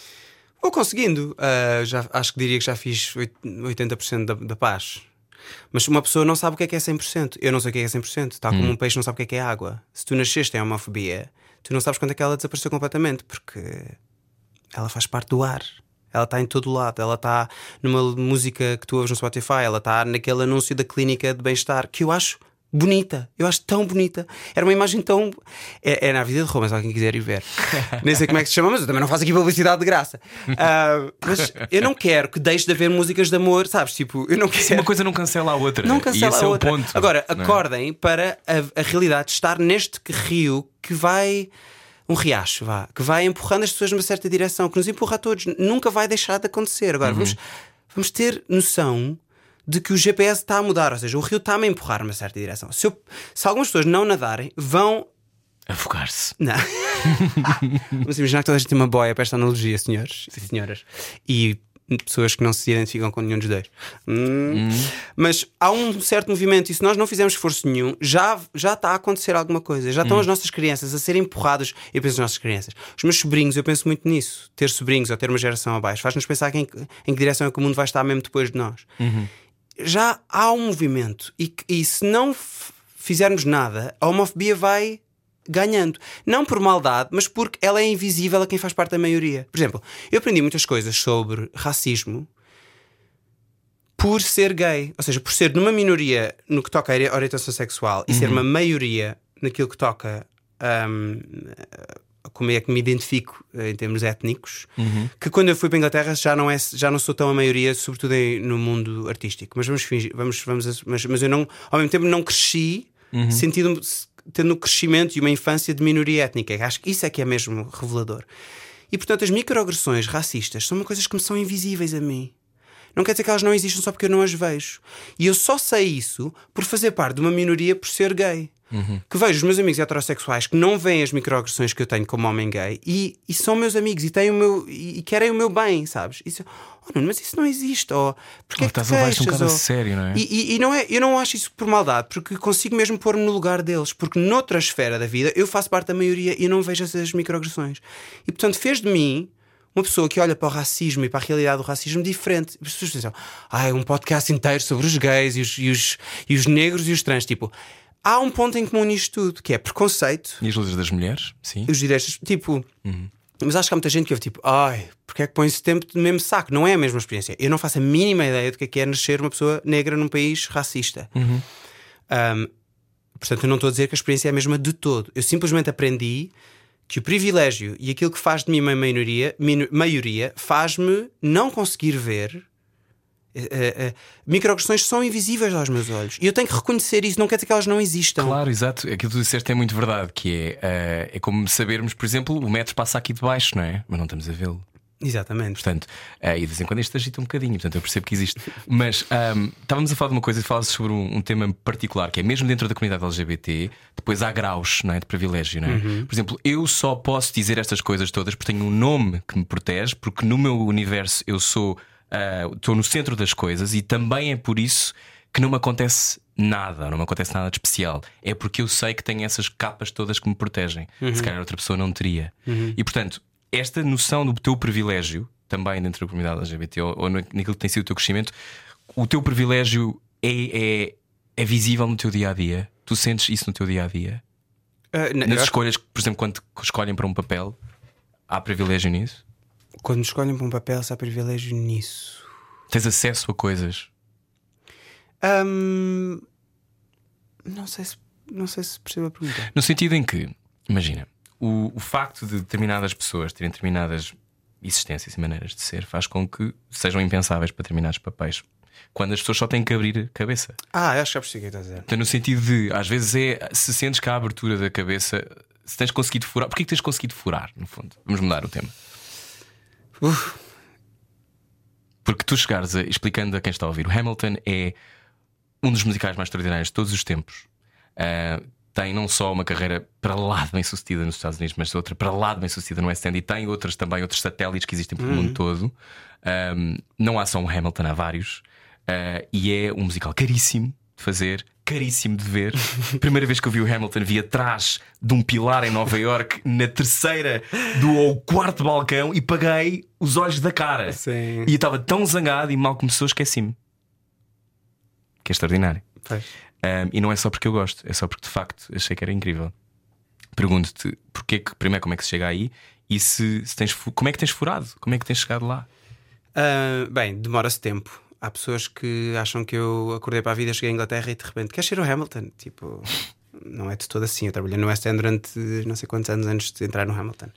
Ahm, eu não sei se a tua pergunta às tantas não era de forma delicada, se era ahm, mais ou menos, vou ser muito blunt. É tipo, se eu fosse um gay mais afeminado, será que me tinha a oportunidade de fazer Não era bem isso, mas sim. Mas se quiseres responder, responde. Ah, eu acho que era difícil. Portanto, nisso, ah, eu não vou dizer que a homofobia é boa, mas eu ter crescido num ambiente em que não era seguro, ao menos Podes deu ser um leading man nesse aspecto. Posso, pode- se calhar dá-te algumas coisas que tu, por razões trágicas, tiveste que aprender a fingir, tiveste Uhum. que aprender a ser discreto, tiveste que aprender a Como é que cruzavas a perna?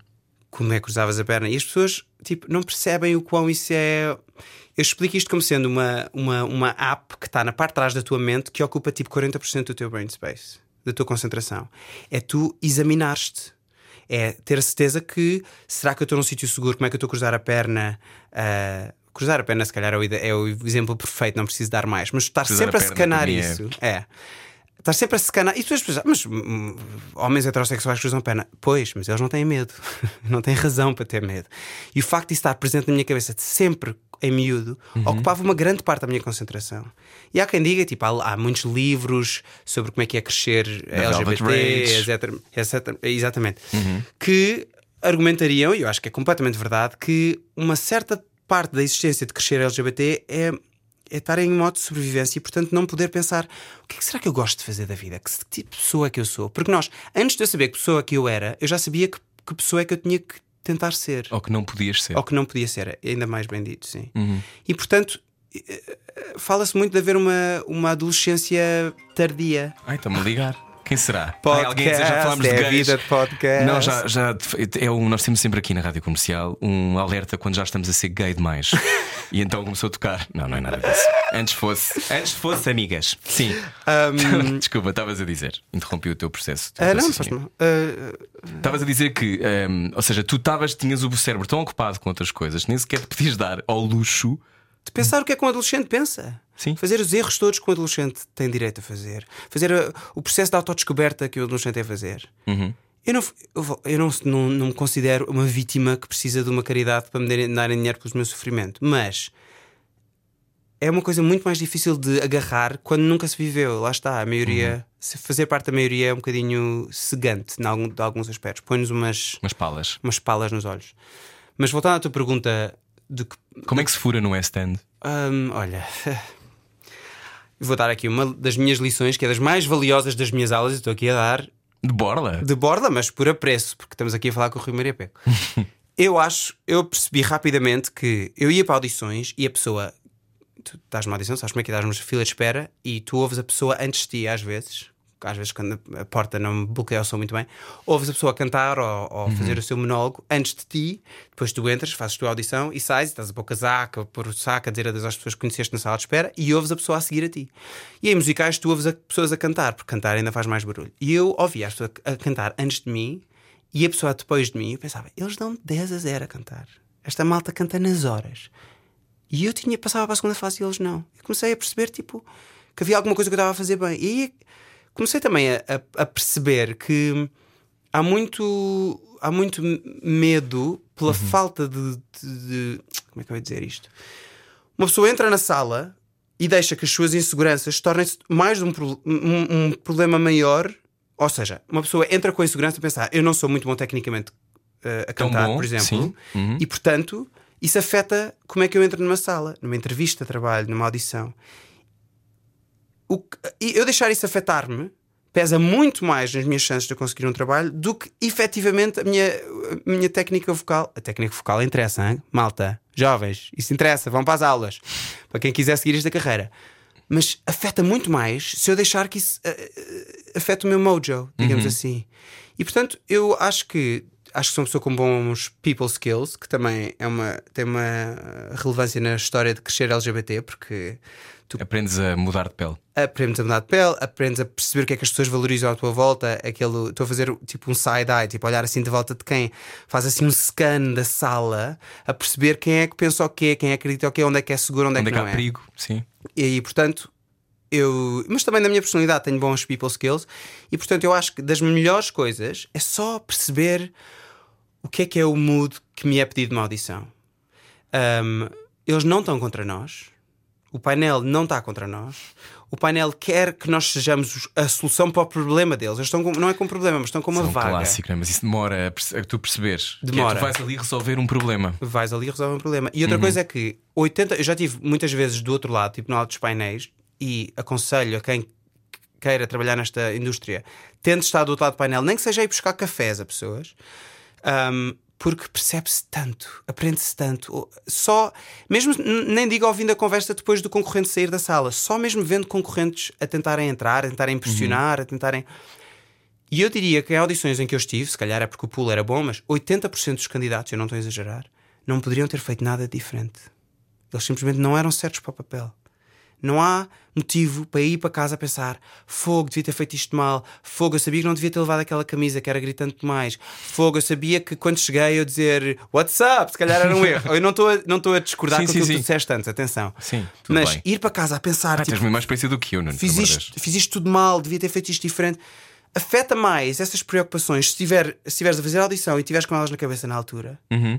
do que efetivamente tu, isso ter sido o motivo pelo qual tu foste cortado. Portanto, vai. Se é a, a versão de ti próprio, diz as piadas que tu achas que te fazem graça a ti, e se não fizeres rir a mais ninguém, não é o fim do mundo. Não é por causa disso que tu não ficaste com o papel. e portanto, hum, eu Qual foi comecei- o pior não que tiveste? Uf, eh, eu tive. não sei se foi o pior, mas eu tive nãos em que eu fiz oito fases de audições e depois, na última fase, disseram que eu não era the right body type.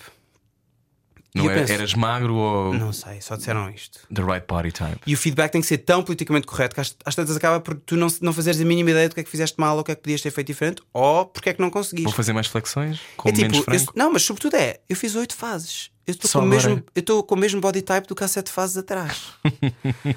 é claro que a razão é outra. E eu preferia que me dissessem a razão. Tipo, digam-me, olha, o outro cantava melhor. O outro era mais bonito. O outro apresentou-se de uma forma que achamos que faz mais sentido para nós. Ou ele não foi corajoso o suficiente. Ou ele foi corajoso demais. Ou... Portanto, eu aconselho a não entrar nestes loops neuróticos, porque não só o feedback não é sempre honesto, porque não podem ser honestos por razões politicamente incorreto e etc., que muitas vezes eu questiono, mas ah, não vale a pena. A beleza é fundamental? Eu estaria a mentir se dissesse que, que não interessa de todo. Hum. Agora, nem todos, nem todos os papéis, nem todos os, têm que ser bonitos, mas eu acho que era só quem é cego ou, ou, ou muito bonito e viver nessa cegueira de privilégio é que não vê que as pessoas têm a tendência de ser bonitas. Mesmo quando tu queres fazer um papel que seja tipo um Amos no Chicago, que é suposto ser um loser, é suposto não, não ter jeito para raparigas ou para engato, etc. Tipo, tu queres um feio bonito, sabes?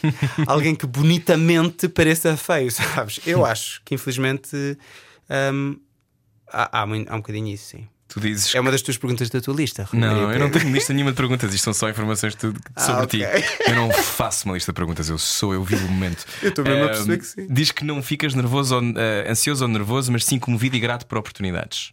Não ficas muito nervoso?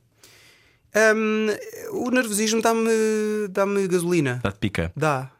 Hum, estás a falar de audições, espetáculos ou vamos? Estou, a falar de tudo isto e com a minha pouca experiência comparativamente. ah, obviamente que tu és o teu pior inimigo sempre, não é? Ou seja, é, quanto mais eu acho que isto é importante, pior, não é? Sobretudo Tipo, quem é inteligente. Quem é inteligente tem uma voz de auto-inimigo ainda mais forte. Não é? Isto não temos tempo. Sim, quanto- eu, eu acredito quanto mais. Olha, o RuPaul é que diz isto muito bem. Quanto mais inteligente tu fores na Pior. tua cabeça, mais inteligente é o teu, a tua voz de autossabotagem.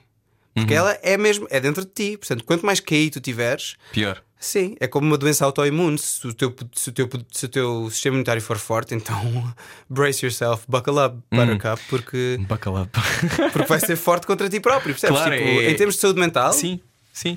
Um, mas, por exemplo, chegar a este extraordinário musical, Hum. nove noites, nove espetáculos, nove noites não, nove Oito. espetáculos, oito espetáculos. Estavas a dizer com o outro extra, assim, oito. Oito espetáculos é coisa para querer arrancar um olho, ou não? todos os espetáculos End têm 8 espetáculos por semana. Pois, mas não é. Como é que se, como é que se aguenta? Um, Tu tens vida, tu fazes coisas, ou ficas em casa com aqueles para respirares e comes tipo a tua dieta super fechada e não bebes álcool? Qual é a tua? Depende do trabalho que tu fizeres. Por exemplo, se o trabalho for muito exigente vocalmente, que o Hamilton era muito, sobretudo a fazer de Hamilton, porque é, estás 3 horas sempre em palco. E rap, eh, para quem não sabe, o Hamilton é metade cantado, metade em rap. E rap até é mais agressivo para a voz, de certa forma. É, nós a cantar aplicamos a técnica que aprendemos nas aulas de canto, mas depois quando vamos para um bar que está imenso barulho, queres mais uma bebida? Sabe? Aí é que faz os erros todos vocais. E portanto o rap é falado. É falado às vezes eh, com muita energia. E, enfim, estou a entrar em detalhes técnicos. Mas é, muito, é, é uma vida muito difícil, é um ritmo difícil. Sim, eh, se for uma coisa exigente vocalmente, eu tenho que saber quando é que como, quando é que vou ao ginásio, o que é que eu faço de noite. Não há cá saídas à noite, na noite antes. Nem duas noites antes, eu diria. Um, e às vezes eu vou e penso, ah, eu vou, uso linguagem gestual, sabes? Queres uma bíblia? Eu faço tipo assim um thumbs up ou. Uh, fogo, então imigras, não sei falar português. Um, mas é, é, é muito complicado. E o mais difícil é: tens vida ou não tens? Tu- uma pessoa pensa, ah, mas tu só trabalhas estas horas por semana. Primeiro, não é verdade. Eh, se contarmos só os espetáculos, vai parecer menos do que um full-time. Agora, primeiro, são horas muito mais intensas. São horas que transbordam, ou seja, as duas horas antes eu tenho que ter muitos cuidados, as duas horas depois eu tenho que ter muitos cuidados. Portanto, sabes, ocupa mais espaço. E é assumindo que não há ensaios. Mas é, é muito difícil. E, sobretudo, uma coisa para quem, que é o meu caso, a maior parte dos meus amigos não trabalha em teatro eu tenho tempo livre quando os meus amigos estão a trabalhar. E os meus amigos têm tempo livre quando eu estou a trabalhar. E, portanto, ter uma vida social às vezes é muito difícil. Porque tu trabalhas à noite, tens espetáculos ao sábado, dois, às vezes ao domingo. A carreira é a coisa mais importante da tua vida? Uh, ui, está a ser menos hoje em dia, mas uh, eu só cheguei onde eu cheguei por, por ter sido. Onde é que chegaste? Cheguei mais longe do que achava que ia chegar. A sério? Não vou responder de outra forma. Ahá. Mas achavas, eh, portanto, estilhaçaste as expectativas que tinhas para ti mesmo? Sim, sim, sim. A que é que se deve isso? As expectativas baixas. Não, mas, mas o que é que tu. Porquê é que achas que tens conseguido fazer aquilo que se calhar era impensável? Eu acho que fui inteligente. Acho que também tive sorte. Ah, então a sorte é importante. A sorte também é importante. E acho que era uma ofensa para tanta gente tão talentosa e tão esforçada se eu não reconhecesse sorte. Porque senão eles diziam. E aí é que entramos na con- na conversa do mérito, que é muito complexa. Que é como é que alguém que é muito talentoso e muito esforçado não consegue e eu consigo. Primeiro, talento não se compara, mas mesmo se comparássemos, imaginar que é uma pessoa tão talentosa ou mais do que eu e eu tenho sucesso e ela- esta pessoa não tem. E agora venho cá dar uma entrevista a dizer: Ah, porque eu, eu sei a fórmula, malta, ouçam, vão atrás dos vossos sonhos e tudo correrá bem, porque eu fui atrás dos meus sonhos e correu bem. Eu- eu- vamos ser muito mais realistas. Tem tanta gente que tem sucesso, que tem sucesso, que trabalhou comigo e que dá entrevistas ao pé de mim e que diz isto. Sinceramente, eu ofender-me-ia se eu fosse tantas outras pessoas que se esforçam imenso, que são tão talentosas e que não têm sucesso. E tu não vais reconhecer sequer um bocado de sorte. Eu digo sorte, os meus amigos te dizem: Oh, Nuno, lá estás tu, estás sempre a falar da sorte. Tipo, para com isso, não foi só sorte. Eu disse: Mas eu nunca disse que foi só sorte. Está bem, mas estás a dar tanta. É tipo falsa modéstia, sabes? Tipo, e se calhar é falsa modéstia. Eu admito, se calhar é isso. Se calhar eu quero que me elogiem, se calhar é isso. Não, é, não, não sou um pegador por causa disso, que se eu quiser um elogio. Mas é uma ofensa se eu não falar de sorte quando há tanta gente tão boa. Desculpa, estou bastante apaixonado neste Não, mas tema. eu adoro, estou a adorar. Há tantas pessoas tão talentosas e tão esforçadas que não conseguem. E eu venho cá dar uma entrevista e dizer que, que tenho a fórmula. é. O ingrediente é e que a solução é esta. E, e- e não olhar para privilégio, esta conversa toda que nós estamos a dizer, o privilégio que nos cega, eh, e, não olhar para tanta sorte que eu tive. Não, no limite, quando tiveste dinheiro para me comprar um bilhete de avião para ir, não é? Isso é um Começa privilégio. não é? Exatamente. Eu lembro, a primeira a escola em que eu cheguei, eu, eu falo tanto que eu nem, nem, nem contámos a minha história de forma cronológica, mas quando eu cheguei, passado dois meses, soube de uma escola que não era nada conhecida, eu pensei, não pode ser, daqui a uma escola conhecida, já perdi tanto tempo, já sou tão velho. Tem que ir para. Quis Sabe- ir para o quê? Para a Guildhall? Não, queria para Mount View, para GSA, para Artsed. onde eu te vi pela última vez, na Mount View. Ah, exatamente. Não era, não era Mount View related, mas era Sim. nessas espaço. Sim, mas é incrível Mount View, É. achei muito bonito. Mas eu, soube desta escola, que era só um ano, não era prestigioso, eu pensei, se eu já tenho poucas chances de sucesso, lá está, a expectativa baixa. Se eu ainda por cima não entrar numa escola conhecida, não vou ter chance nenhuma. Sobretudo a, vi- a visão portuguesa é, sim. exato, onde tu, em que escola, em que universidade é que tu vais, é um marco muito grande que define a tua carreira. Mas também não é completamente mentira. É? Em Inglaterra, mas- então. Uh, eu acho que não é tão linear assim. Eu tenho pessoas que vêm de escolas que não são nada conhecidas e trabalham à séria, e Hum. outras pessoas que saíram do Artsed e não trabalham. Uhum. Portanto, há, há sempre, há sempre exceções à regra. Mas enfim, eu acho que uh, é mais complexo do que isso, Sim. a meu ver. E se calhar não temos de entrar por aí. Mas, uh, Também tem a ver com a fome que o mercado tem de pessoas como tu naquele momento. Exatamente. E que essa fome Que a muda gente é muito. que tens. O, que- o que o mercado quer agora é muito diferente do que queria há 10 anos atrás. O mercado quer-te mais agora do que antes? Não, Não. eu acho que não. Eu acho que se fala de muita diversidade e muita. querer alguma diversidade, mas ainda não se fala de diversidade, por exemplo, de mediterrânicos, de latinos, de. Uhum. E chamam para Juan, como eu estava a dizer. E atenção, eu não sou. Eu tenho muita gente, tem mu- muitíssima gente tem menos sorte do que eu. Mas eu estou a- experienciar um momento em que tu- eu já estar a trabalhar no STN há mais de 10 anos e chamarem para Juan. E quando eu pedir, não, eu queria fazer esta ou outra coisa, e às vezes não ser considerado para isso.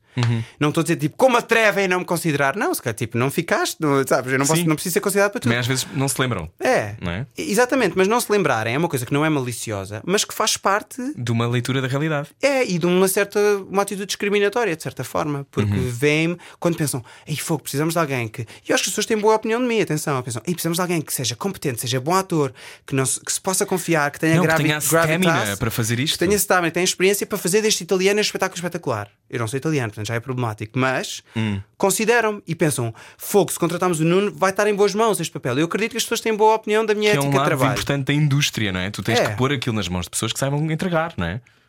Mas pensam menos em mim quando pensam. Precisamos só de um homem. Um homem de 30 anos que faça bem de zangado. Sei lá, estou a fazer de uma forma redutora. Mas imagina, Como é não, funciona? seres, não seres britânico tem sido um handicap? Completamente. Em, em algumas coisas põe-me à frente de outras pessoas. Por exemplo, se precisam de um Juan, eu estou à frente de qualquer outro britânico. Claro. E eu não sou Juan, nem sou espanhol, nem sou hispânico. Portanto, já é problemático pôr-me na mesma caixa. Sim. Mas, de certa forma, aí é uma alavanca para a frente. Agora, completamente. Então, no mundo da televisão, que tenho menos experiência de televisão, portanto, tenho menos influência, o meu CV presta-se menos à televisão, mas a televisão quase que só chama-me a mim e qualquer outra pessoa com um nome estrangeiro e com uma etnia que não seja britânica. Sim. Eu não fiz ainda nenhum casting. Não, mas tu já sabes. Sei, já sei. sabes E o não, e fui avisado. E fui avisado, foi tipo, nós gostamos imenso de ti, acho que tens. Mas depois disseram, se calhar tens de trabalhar no Middle Eastern Accent. Completamente. Isto dito na minha escola, que eu estava num curso internacional com pessoas do mundo todo e era. E com uma atitude progressiva. Não, Rui, ouve, a é- avisar. Por... Exatamente, olha, acho que o teu amigo. RP não está mal, que é o sotaque britânico mais usado, não é? Mas já agora, pá, se puderes trabalhar nisto é porque é muito mais provável. E tu pensas, ok, qual é que é o meu entry point? Qual é que é o meu in? E se calhar o meu in é esse. Mas- Exatamente. Mas, ao mesmo tempo é. eh, uma amiga minha tem muita graça, porque uma amiga minha que tivemos estas conversas até à náusea durante um ano e tal, não é? Porque era aquela coisa de como é, como é que vamos ser, como é que vamos ser, como é que nós vamos fazer. Sim, sim. E é que sistematicamente lembrado, e um exemplo típico, que é os terceiros anos que têm acesso aos agentes todos e que nós tivemos acesso a outra pool de agentes. Sim, que sim. não, foi, não foram as maiores do mundo, são outras agências. Ou é a agência maior do mundo que ainda não tem um Middle Eastern. Pois. Mas E, eu não sou Middle Eastern. Claro que não é. Não é, mas, portanto, aos, é- mas aos olhos do, do showbiz, Pode- Sou. tu. Ou poderia eh, ser. You check that box. Isto é Um, um podcast bilingue, malta. Sim, exatamente. É para todas as pessoas. Thank you for coming. Oh my God. Um, mas eh, como, é que, como é que fazes também as pazes com isso? Porque moras em Londres há Que... Não, que eu estou a mentir. 12 anos. 12 anos, existes naquele contexto, conheces a, a beleza e a tragédia desse contexto. um, e sabes que a dada altura é- deve ser uma, uma negociação complicada, que eu imagino também, se me correr bem, que eu vá ter que lidar, que é o que é que eu posso fazer mais? Onde é, o que é que eu posso fazer? Porque no momento em que há mais diverse casting do que sempre, não é? Este é o momento, mas depois estão simplesmente a dizer ou não és diverse. Eu acho que o nosso caso é particularmente difícil dos mediterrâneos, que é tu não és diverso o Porque não se suficiente. fala disso. Ninguém se fala disso, que é uma espécie de vazio Sim, sim. que parece de repente para quem está a ouvir, ai coitadinhos. Mas ao mesmo tempo é não, é porque não és nem diverso o suficiente, nem és igual a eles. Sim, sim. E- Portanto, é um sítio de ninguém, uma, uma no man's land. É? E acho, acho que a mensagem da nossa conversa não é tipo uh, coitadinhos, mudem alguma coisa da sociedade. Quer dizer, Sim. se calhar é um bocadinho mudei um bocadinho da sociedade, mas não é, não é de coitadinhos. Eu tive muita sorte, tal como disse, e, e fiz muitos papéis que não eram especificados. Portanto, eu- eu fui dado oportunidades que não fossem isso. Mas há muito assim. E por exemplo, nos Estados Unidos fala-se de latino muito mais, porque demograficamente são efetivamente uma realidade social. Não estou a falar sequer do, do âmbito do mundo das artes performativas. É- é- há, há bairros inteiros que são porto-riquenhos, há bairros inteiros que são dominicanos, há bairros inteiros que são hispânicos, etc. E portanto. hum, isso em Inglaterra não se fala nisso. Nós existimos, mas não se fala. Não... Eu, eu- eu- quando se vai fazer cursos, olha, por exemplo, onde nós nos encontramos, era, um, era um, um curso de, de um dia de self-tapes para trabalhar com diretores de casting, etc. Ou seja, vais conhecer o diretor de casting para teres uma oportunidade para te verem para e te verem e tu treinares fazer uma cena, ele dá-te feedback, etc. Está cheio de pessoas europeias. Está cheio eu acho que pessoas. eram quase só pessoas Quase europeias. só pessoas.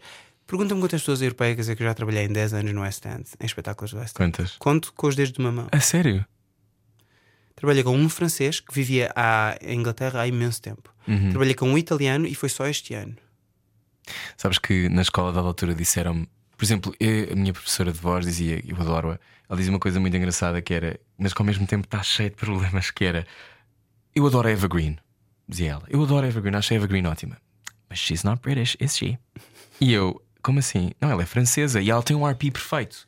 Mas ela não é britânica. E, e isto é, é insidioso, porque isto é mesmo. É, o, que, ela está a dizer é: eu acredito mesmo, isto pode correr super bem, mas tu nunca vais ser igual a nós. Que é, não sei se já viste o filme do Marco Martins, O Great Yarmouth, mas é no fundo é isto: que é, há uma cena muito particular, e, e eu estava com a Rita Refez, que é uma atriz que também estou em Inglaterra há muitos anos. E fez Rada e fez outras coisas, e e ela também se encolheu na cadeira quando a personagem da Beatriz Batarda diz ao Romeu Runa: ah, Eles não querem saber de nós, nós não somos iguais a eles. Um, que é o que outras pessoas sentiram em Portugal, não é?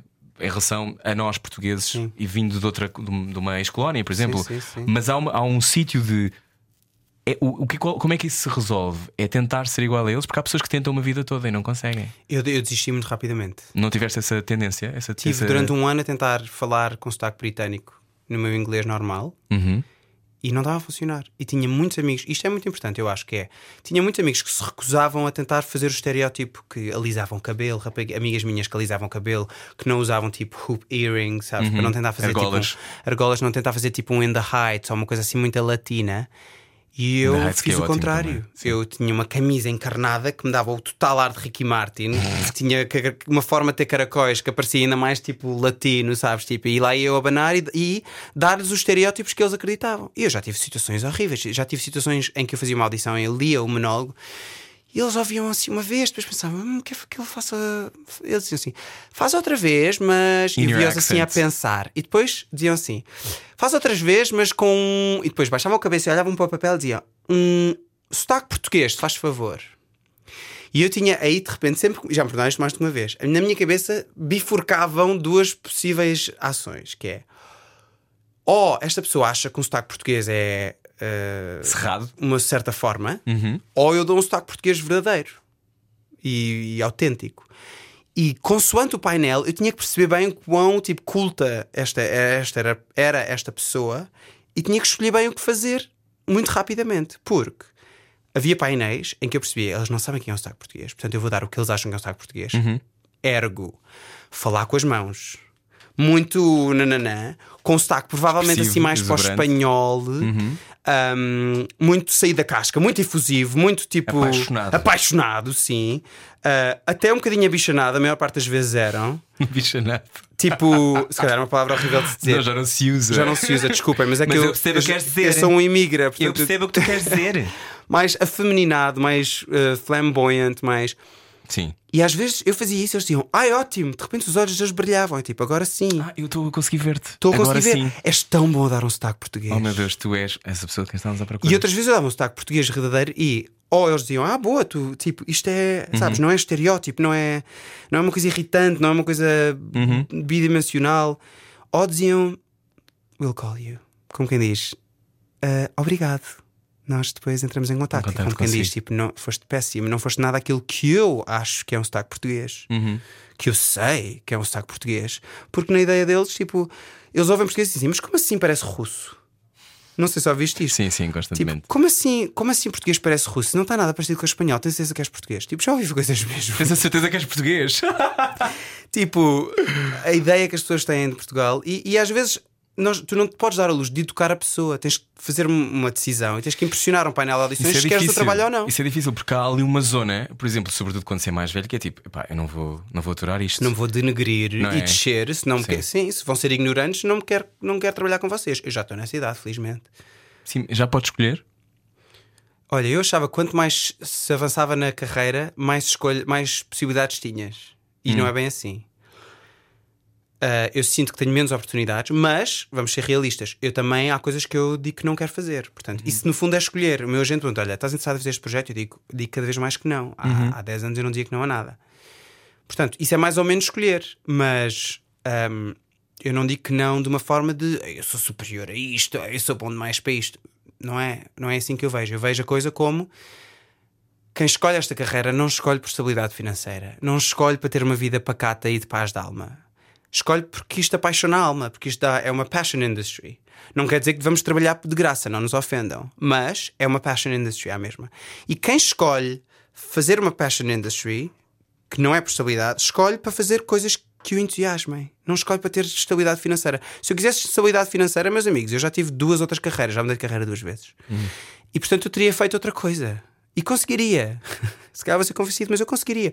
A maior parte dos atores acha que só tem jeito para teatro ou para artes performativas. Há tantos skills que são completamente ah, valiosos noutras indústrias. E a minha analogia é sempre: se tu escolhes ir a um restaurante fast food, ia dar um exemplo, mas eu não faço publicidade de graça. Se escolhes ir a um restaurante fast food, faz hambúrgueres, Sim. não, conho- não, não me peças uma salada. Tu escolheste tipo a um restaurante fast food hambúrgueres. Pede o maior hambúrguer de todos. Vive aquilo que tu escolheste fazer. Estar em um restaurante fast food faz hambúrgueres e pedir uma salada é. Não faz sentido a mim. Para isso, desloca-te e vai a um sítio que faça saladas boas. Ou seja, voltando à analogia, se eu escolhi fazer um espetáculo, ser ator, eu não vou dizer que sim, é um trabalho que não me entusiasma. E se calhar, isto, isto- não é se calhar, isto é muito privilégio. Isto é estar numa situação de estabilidade financeira que eu posso dar a luz fazer isso, reconheço imediatamente. Sobretudo falando numa plataforma portuguesa em que Os atores são muito maltratados cá.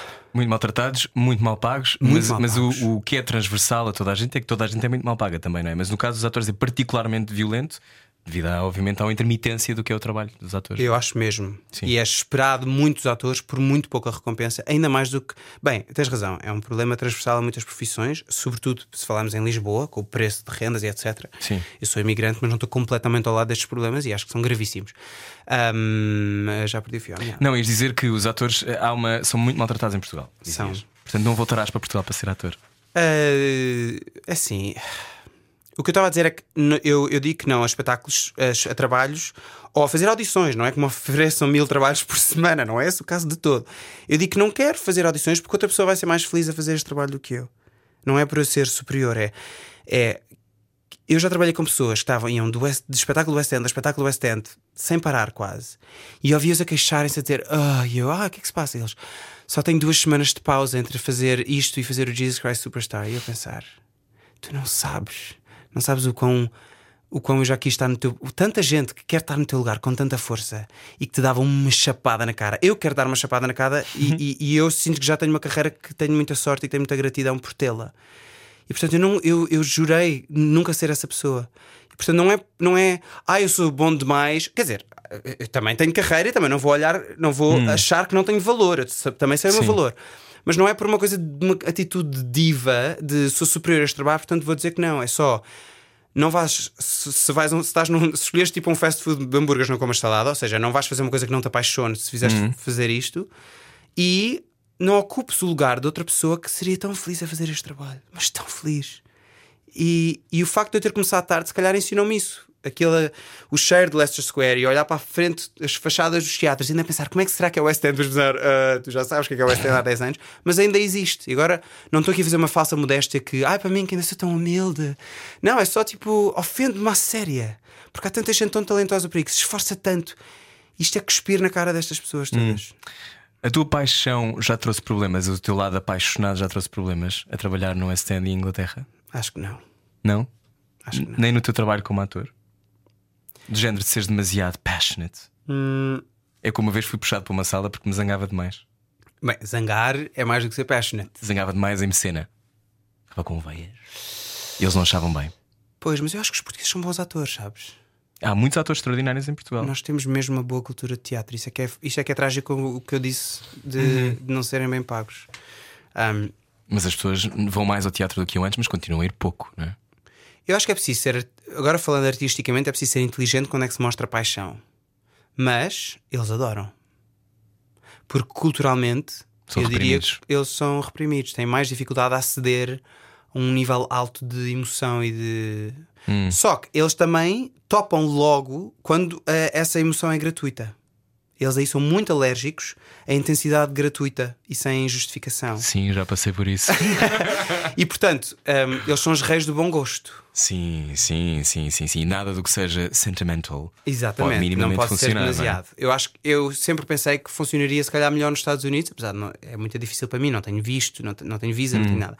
Então, então não é um corredor aéreo? Estar no West End não é um corredor aéreo para ir para a Broadway? Oh, meu amigo, não, Não? Nem conhecendo o Lino Manuel Miranda? não, Que eu sei que eu já vi fotografias dos dois. não, de todo. Não é Porquê? assim tão fácil. Porque eh, estamos a falar de repente de regras governamentais, ah, um, um visa ser aprovado, um visa artístico ser aprovado. Os visas são todos específicos de- do Uhum. setor onde queres trabalhar. Aliás, um visa para seres ator de teatro não é o mesmo visa do que seres um ator de televisão, Pois sequer.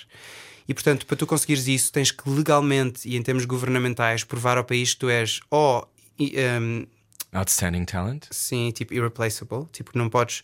E portanto há uma lei que eu até percebo Sim. que é uh, se nós temos tantos recursos humanos de pessoas que são capazes no nosso país, Estados Unidos, porque é que vamos estar a, a aceitar importar. outras pessoas? E sobretudo no mundo artístico, imagina quantas pessoas não querem ir para a Broadway. Gostavas? Uh, gostava. Gostava porque eu já vivo em Londres há do- 12 anos e adoro Londres. E Londres foi mesmo muito. Abriu muitas portas, ou eu furei-as, mas não interessa. Eu tive muitas oportunidades. Tive muitas vezes em que o meu, meu esforço foi recompensado. Vamos dizer Ah, assim. isso é ótimo. muito sentir, bom. Sim, não? sim. É, por isso é que o Brexit foi, foi mesmo duro. É isso que eu te ia perguntar. Como Custou-me é que tinhas vivido séria. isso? Custou-me mesmo, porque é sentir que mais de metade daquele país não te quer lá.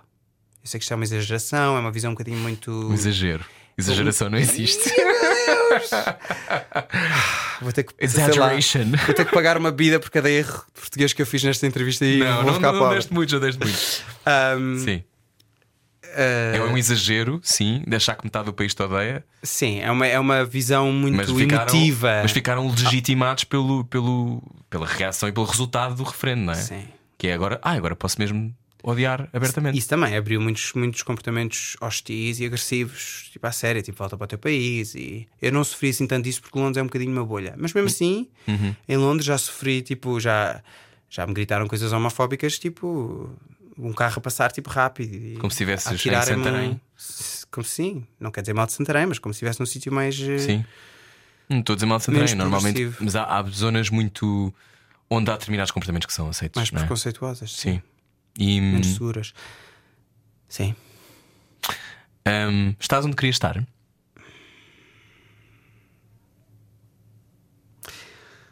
Estou, mas não é como eu achava que fosse.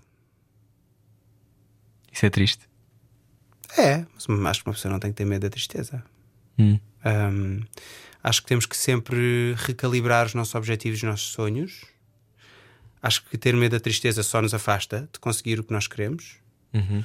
Um, acho sempre que o que nos faz feliz não é conseguir o objetivo, é ter um objetivo que ainda não conseguimos. Eu sei que isto parece que é tipo filosofia barata, mas ah, eu pensei, é isso. Eu lembro-me de pensar, se eu ao menos eu conseguisse trabalhar como ator, ia ser tudo perfeito, sabes? Na nossa cabeça, quase sem pensarmos nisso, achamos que vai. que imensos outros problemas vão desaparecer por magia. Depois começas a trabalhar como ator e pensas, eu ainda me sinto inseguro quanto à minha tamanho da minha testa, eu ainda me sinto inseguro, ou ainda tenho problemas financeiros, ou ainda não sei qual é que vai ser, quando é que vai ser o meu próximo trabalho. Depois, mas se eu conseguisse o West End, então aí depois consegues o West End. Eu ainda tenho, sabes?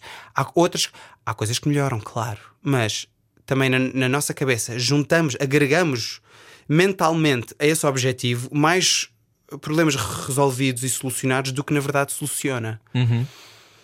E portanto, ah, temos que ser realistas, temos que ser corajosos, olhar para a nossa vida e pensar: se eu estou infeliz quanto a alguma coisa, deixa-me perceber o que é que é. E deixa-me ser realista, nem duro de mais, nem duro de menos.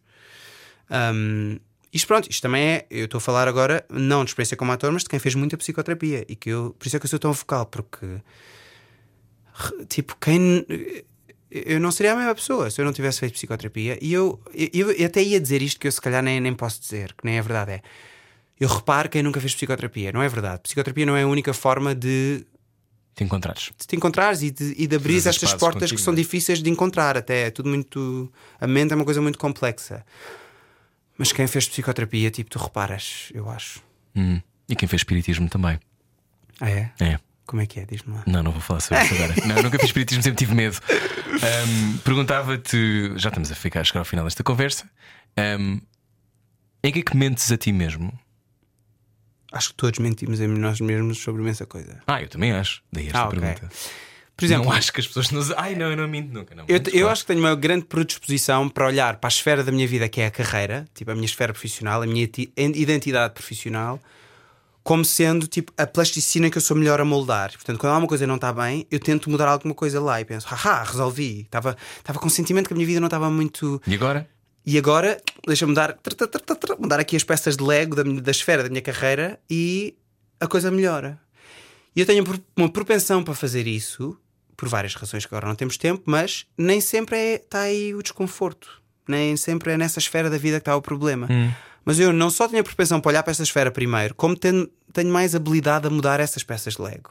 Enquanto que outras esferas da vida, pessoal, ahm, não vou dizer espiritual, mas tipo, o, o- estás contente com a tua vida, com a tua casa, com a tua, o teu sentido de comunidade, o teu sentido de família, quem tu vês regularmente, A tua vulnerabilidade? a tua vulnerabilidade, o que fazes bem ao planeta, sabes? Coisas que não sejam da esfera profissional, eu olho menos para, tenho menos propensão para olhar. Hum. E é uma coisa, pronto, se calhar muita gente na nossa década, que imagines que tenhas uma idade parecida da minha. Eu tenho minha, 34, Pronto, da nossa década. mas parece-me muito mais novo. Para quem nunca viu a minha cara, parece-me muito mais novo. Eu parece que tenho 27. Case-me. Um, sim, esta década é uma década, mas é também uma década em que as pessoas se escondem muito e que, e que vivem em bolhas e não, não são confrontados as suas echo chambers. Não Ah, são, ah, não, Echo Chambers is, is não são thing. nada, não são nada. É difícil partir pão com pessoas que não conhecemos, Sim, não é? sim, e que sim, são diferentes de nós. Um, Para quem não sabe o que é Echo Chambers, é em redes sociais, quando, por exemplo, só seguimos pessoas que têm as mesmas convicções políticas do que nós, Uhum. e portanto essas pessoas só vão partilhando notícias que já têm um olhar Uhum. congruente com as nossas. Congruente é bom! Congruente congruente é bom. pedi, pedi perdão por pai dois erros de português que eu fiz como imigra. Congruente com as nossas visões políticas e, portanto, acreditamos que o mundo inteiro É este. é este. Quando o Brexit aconteceu, eu pensei, nunca vai acontecer, porque eu estava numa echo chamber em Londres do mundo artístico que toda a gente era, era Leaver. Não, era Remain. Remain. O que é que tens debaixo da língua? Já há pouca coisa que eu É. já estou a já estou a levantá-la e a ver por baixo, olhar para trás. Eh, Psicoterapia. Hum. Olha, analisar as coisas todas. O que é que eu tenho mais da língua? Falei em falsa, falsa modéstia, que acho que é uma coisa que me custa bastante dizer em voz alta, admitir. Hum. Mas acho que gostamos todos de elogios e acho que é preciso fazer paz com isso. Ui, odiei dizer isto em voz alta. Mas é uma coisa que temos que parar de hum, criminalizar, sabes? Tipo, Hum. achar que é o fim do mundo. E fazer perguntas tipo: o, o ah, o resultado, a solução da Echo Chambers é uma pessoa que, que, que não acredita, por exemplo, que, que deve haver uma parada ou de orgulho gay, que me venha dizer que acredita que não devia haver uma parada de orgulho gay. Venham, Porquê? venham-me É. dizer, venham-me dizer porque é que não acham. Venham... E não é para eu vos ir educar a vocês, eu não estou numa atitude de superioridade. Evangélica. Sim. Exato, é, vamos falar. Eu quero ouvir outros argumentos. Eu, vou- Uhum. eu tento sempre ouvir argumentos dos dois lados da, da- do debate, Da da, barricada. barricada, Hum. muitos miseráveis. Ahm, e portanto acho que isso é que é a solução. Então, qual é assim o teu maior sonho que ainda falta por cumprir? Hoje, dia 28 de março de 2023. Perguntas difíceis, Pô, Mas Rui! achas que vinhas aqui e eu não te fazia perguntas difíceis? Eu não preparei nada. Vejo Pois eu dizer, sei, venho com a ele coragem não de ouviu não. este programa, ele não quer saber. Não, eu não ouvi porque não quero spoilers, agora vou ouvir. E, e acho que devam todos ouvir. Mas já estão a ouvir? Sim, já está. Chegaram ao fim deste episódio. Sim. Tens, tens algum dream to accomplish? Ah, Que, que não, sei lá, não, não- pode não ser da esfera profissional, pode ser outra coisa qualquer. Pois, eu acho, eu acho que estou a começar a recalibrar os meus, os meus objetivos, os meus sonhos. Claro que eu podia continuar nesta fuçanguice profissional e dizer-te que o meu sonho era Broadway e trabalhar na Broadway, sabes? Tipo, Uhum. E é um sonho, atenção. Eh, Não é uma coisa que eu não quero. Atenção, quero só dizer assim ao universo. Mas já estou na década, está a começar a repensar nas coisas, no o, que- o que valor é que isso teria. Será que isso realmente me faria assim tão feliz? Será que valia o esforço e o sacrifício que é preciso para chegar lá? Não sei. Pergunta-me daqui a 5 anos. Está bem, então daqui a 5 anos voltamos a falar. Nuno Queimado, me basta a língua, obrigado. Obrigado, eu. Foi um, um prazer e uma honra ser chamado para aqui. Gostei muito de conversar é contigo. Obrigado e já sabe, há sempre mais episódios. Todas as quintas-feiras, debaixo da língua, um podcast com a Rádio Comercial. Nuno Queimado, e pensar que tivemos esta conversa nos idos de março, foi no final de março. Foi ótimo descobrir melhor o universo do Nuno e também relembrar que vamos sempre a tempo de mudar de direção. Isso é importante ter na cabeça. Sobretudo se a ideia for vir a Lisboa durante as Jornadas da Juventude. Evite isso. Na próxima semana recebo uma irmã adotada, Maria Botelho Muniz. Grávida de seis meses, Maria Botelho Muniz lidera as manhãs da televisão portuguesa na TVI com Cláudio Ramos. O que é que virá a seguir, para além do bebê? Abra a escotilha do debaixo da língua na próxima semana e descubra. Obrigado por ouvir o programa e até para a semana.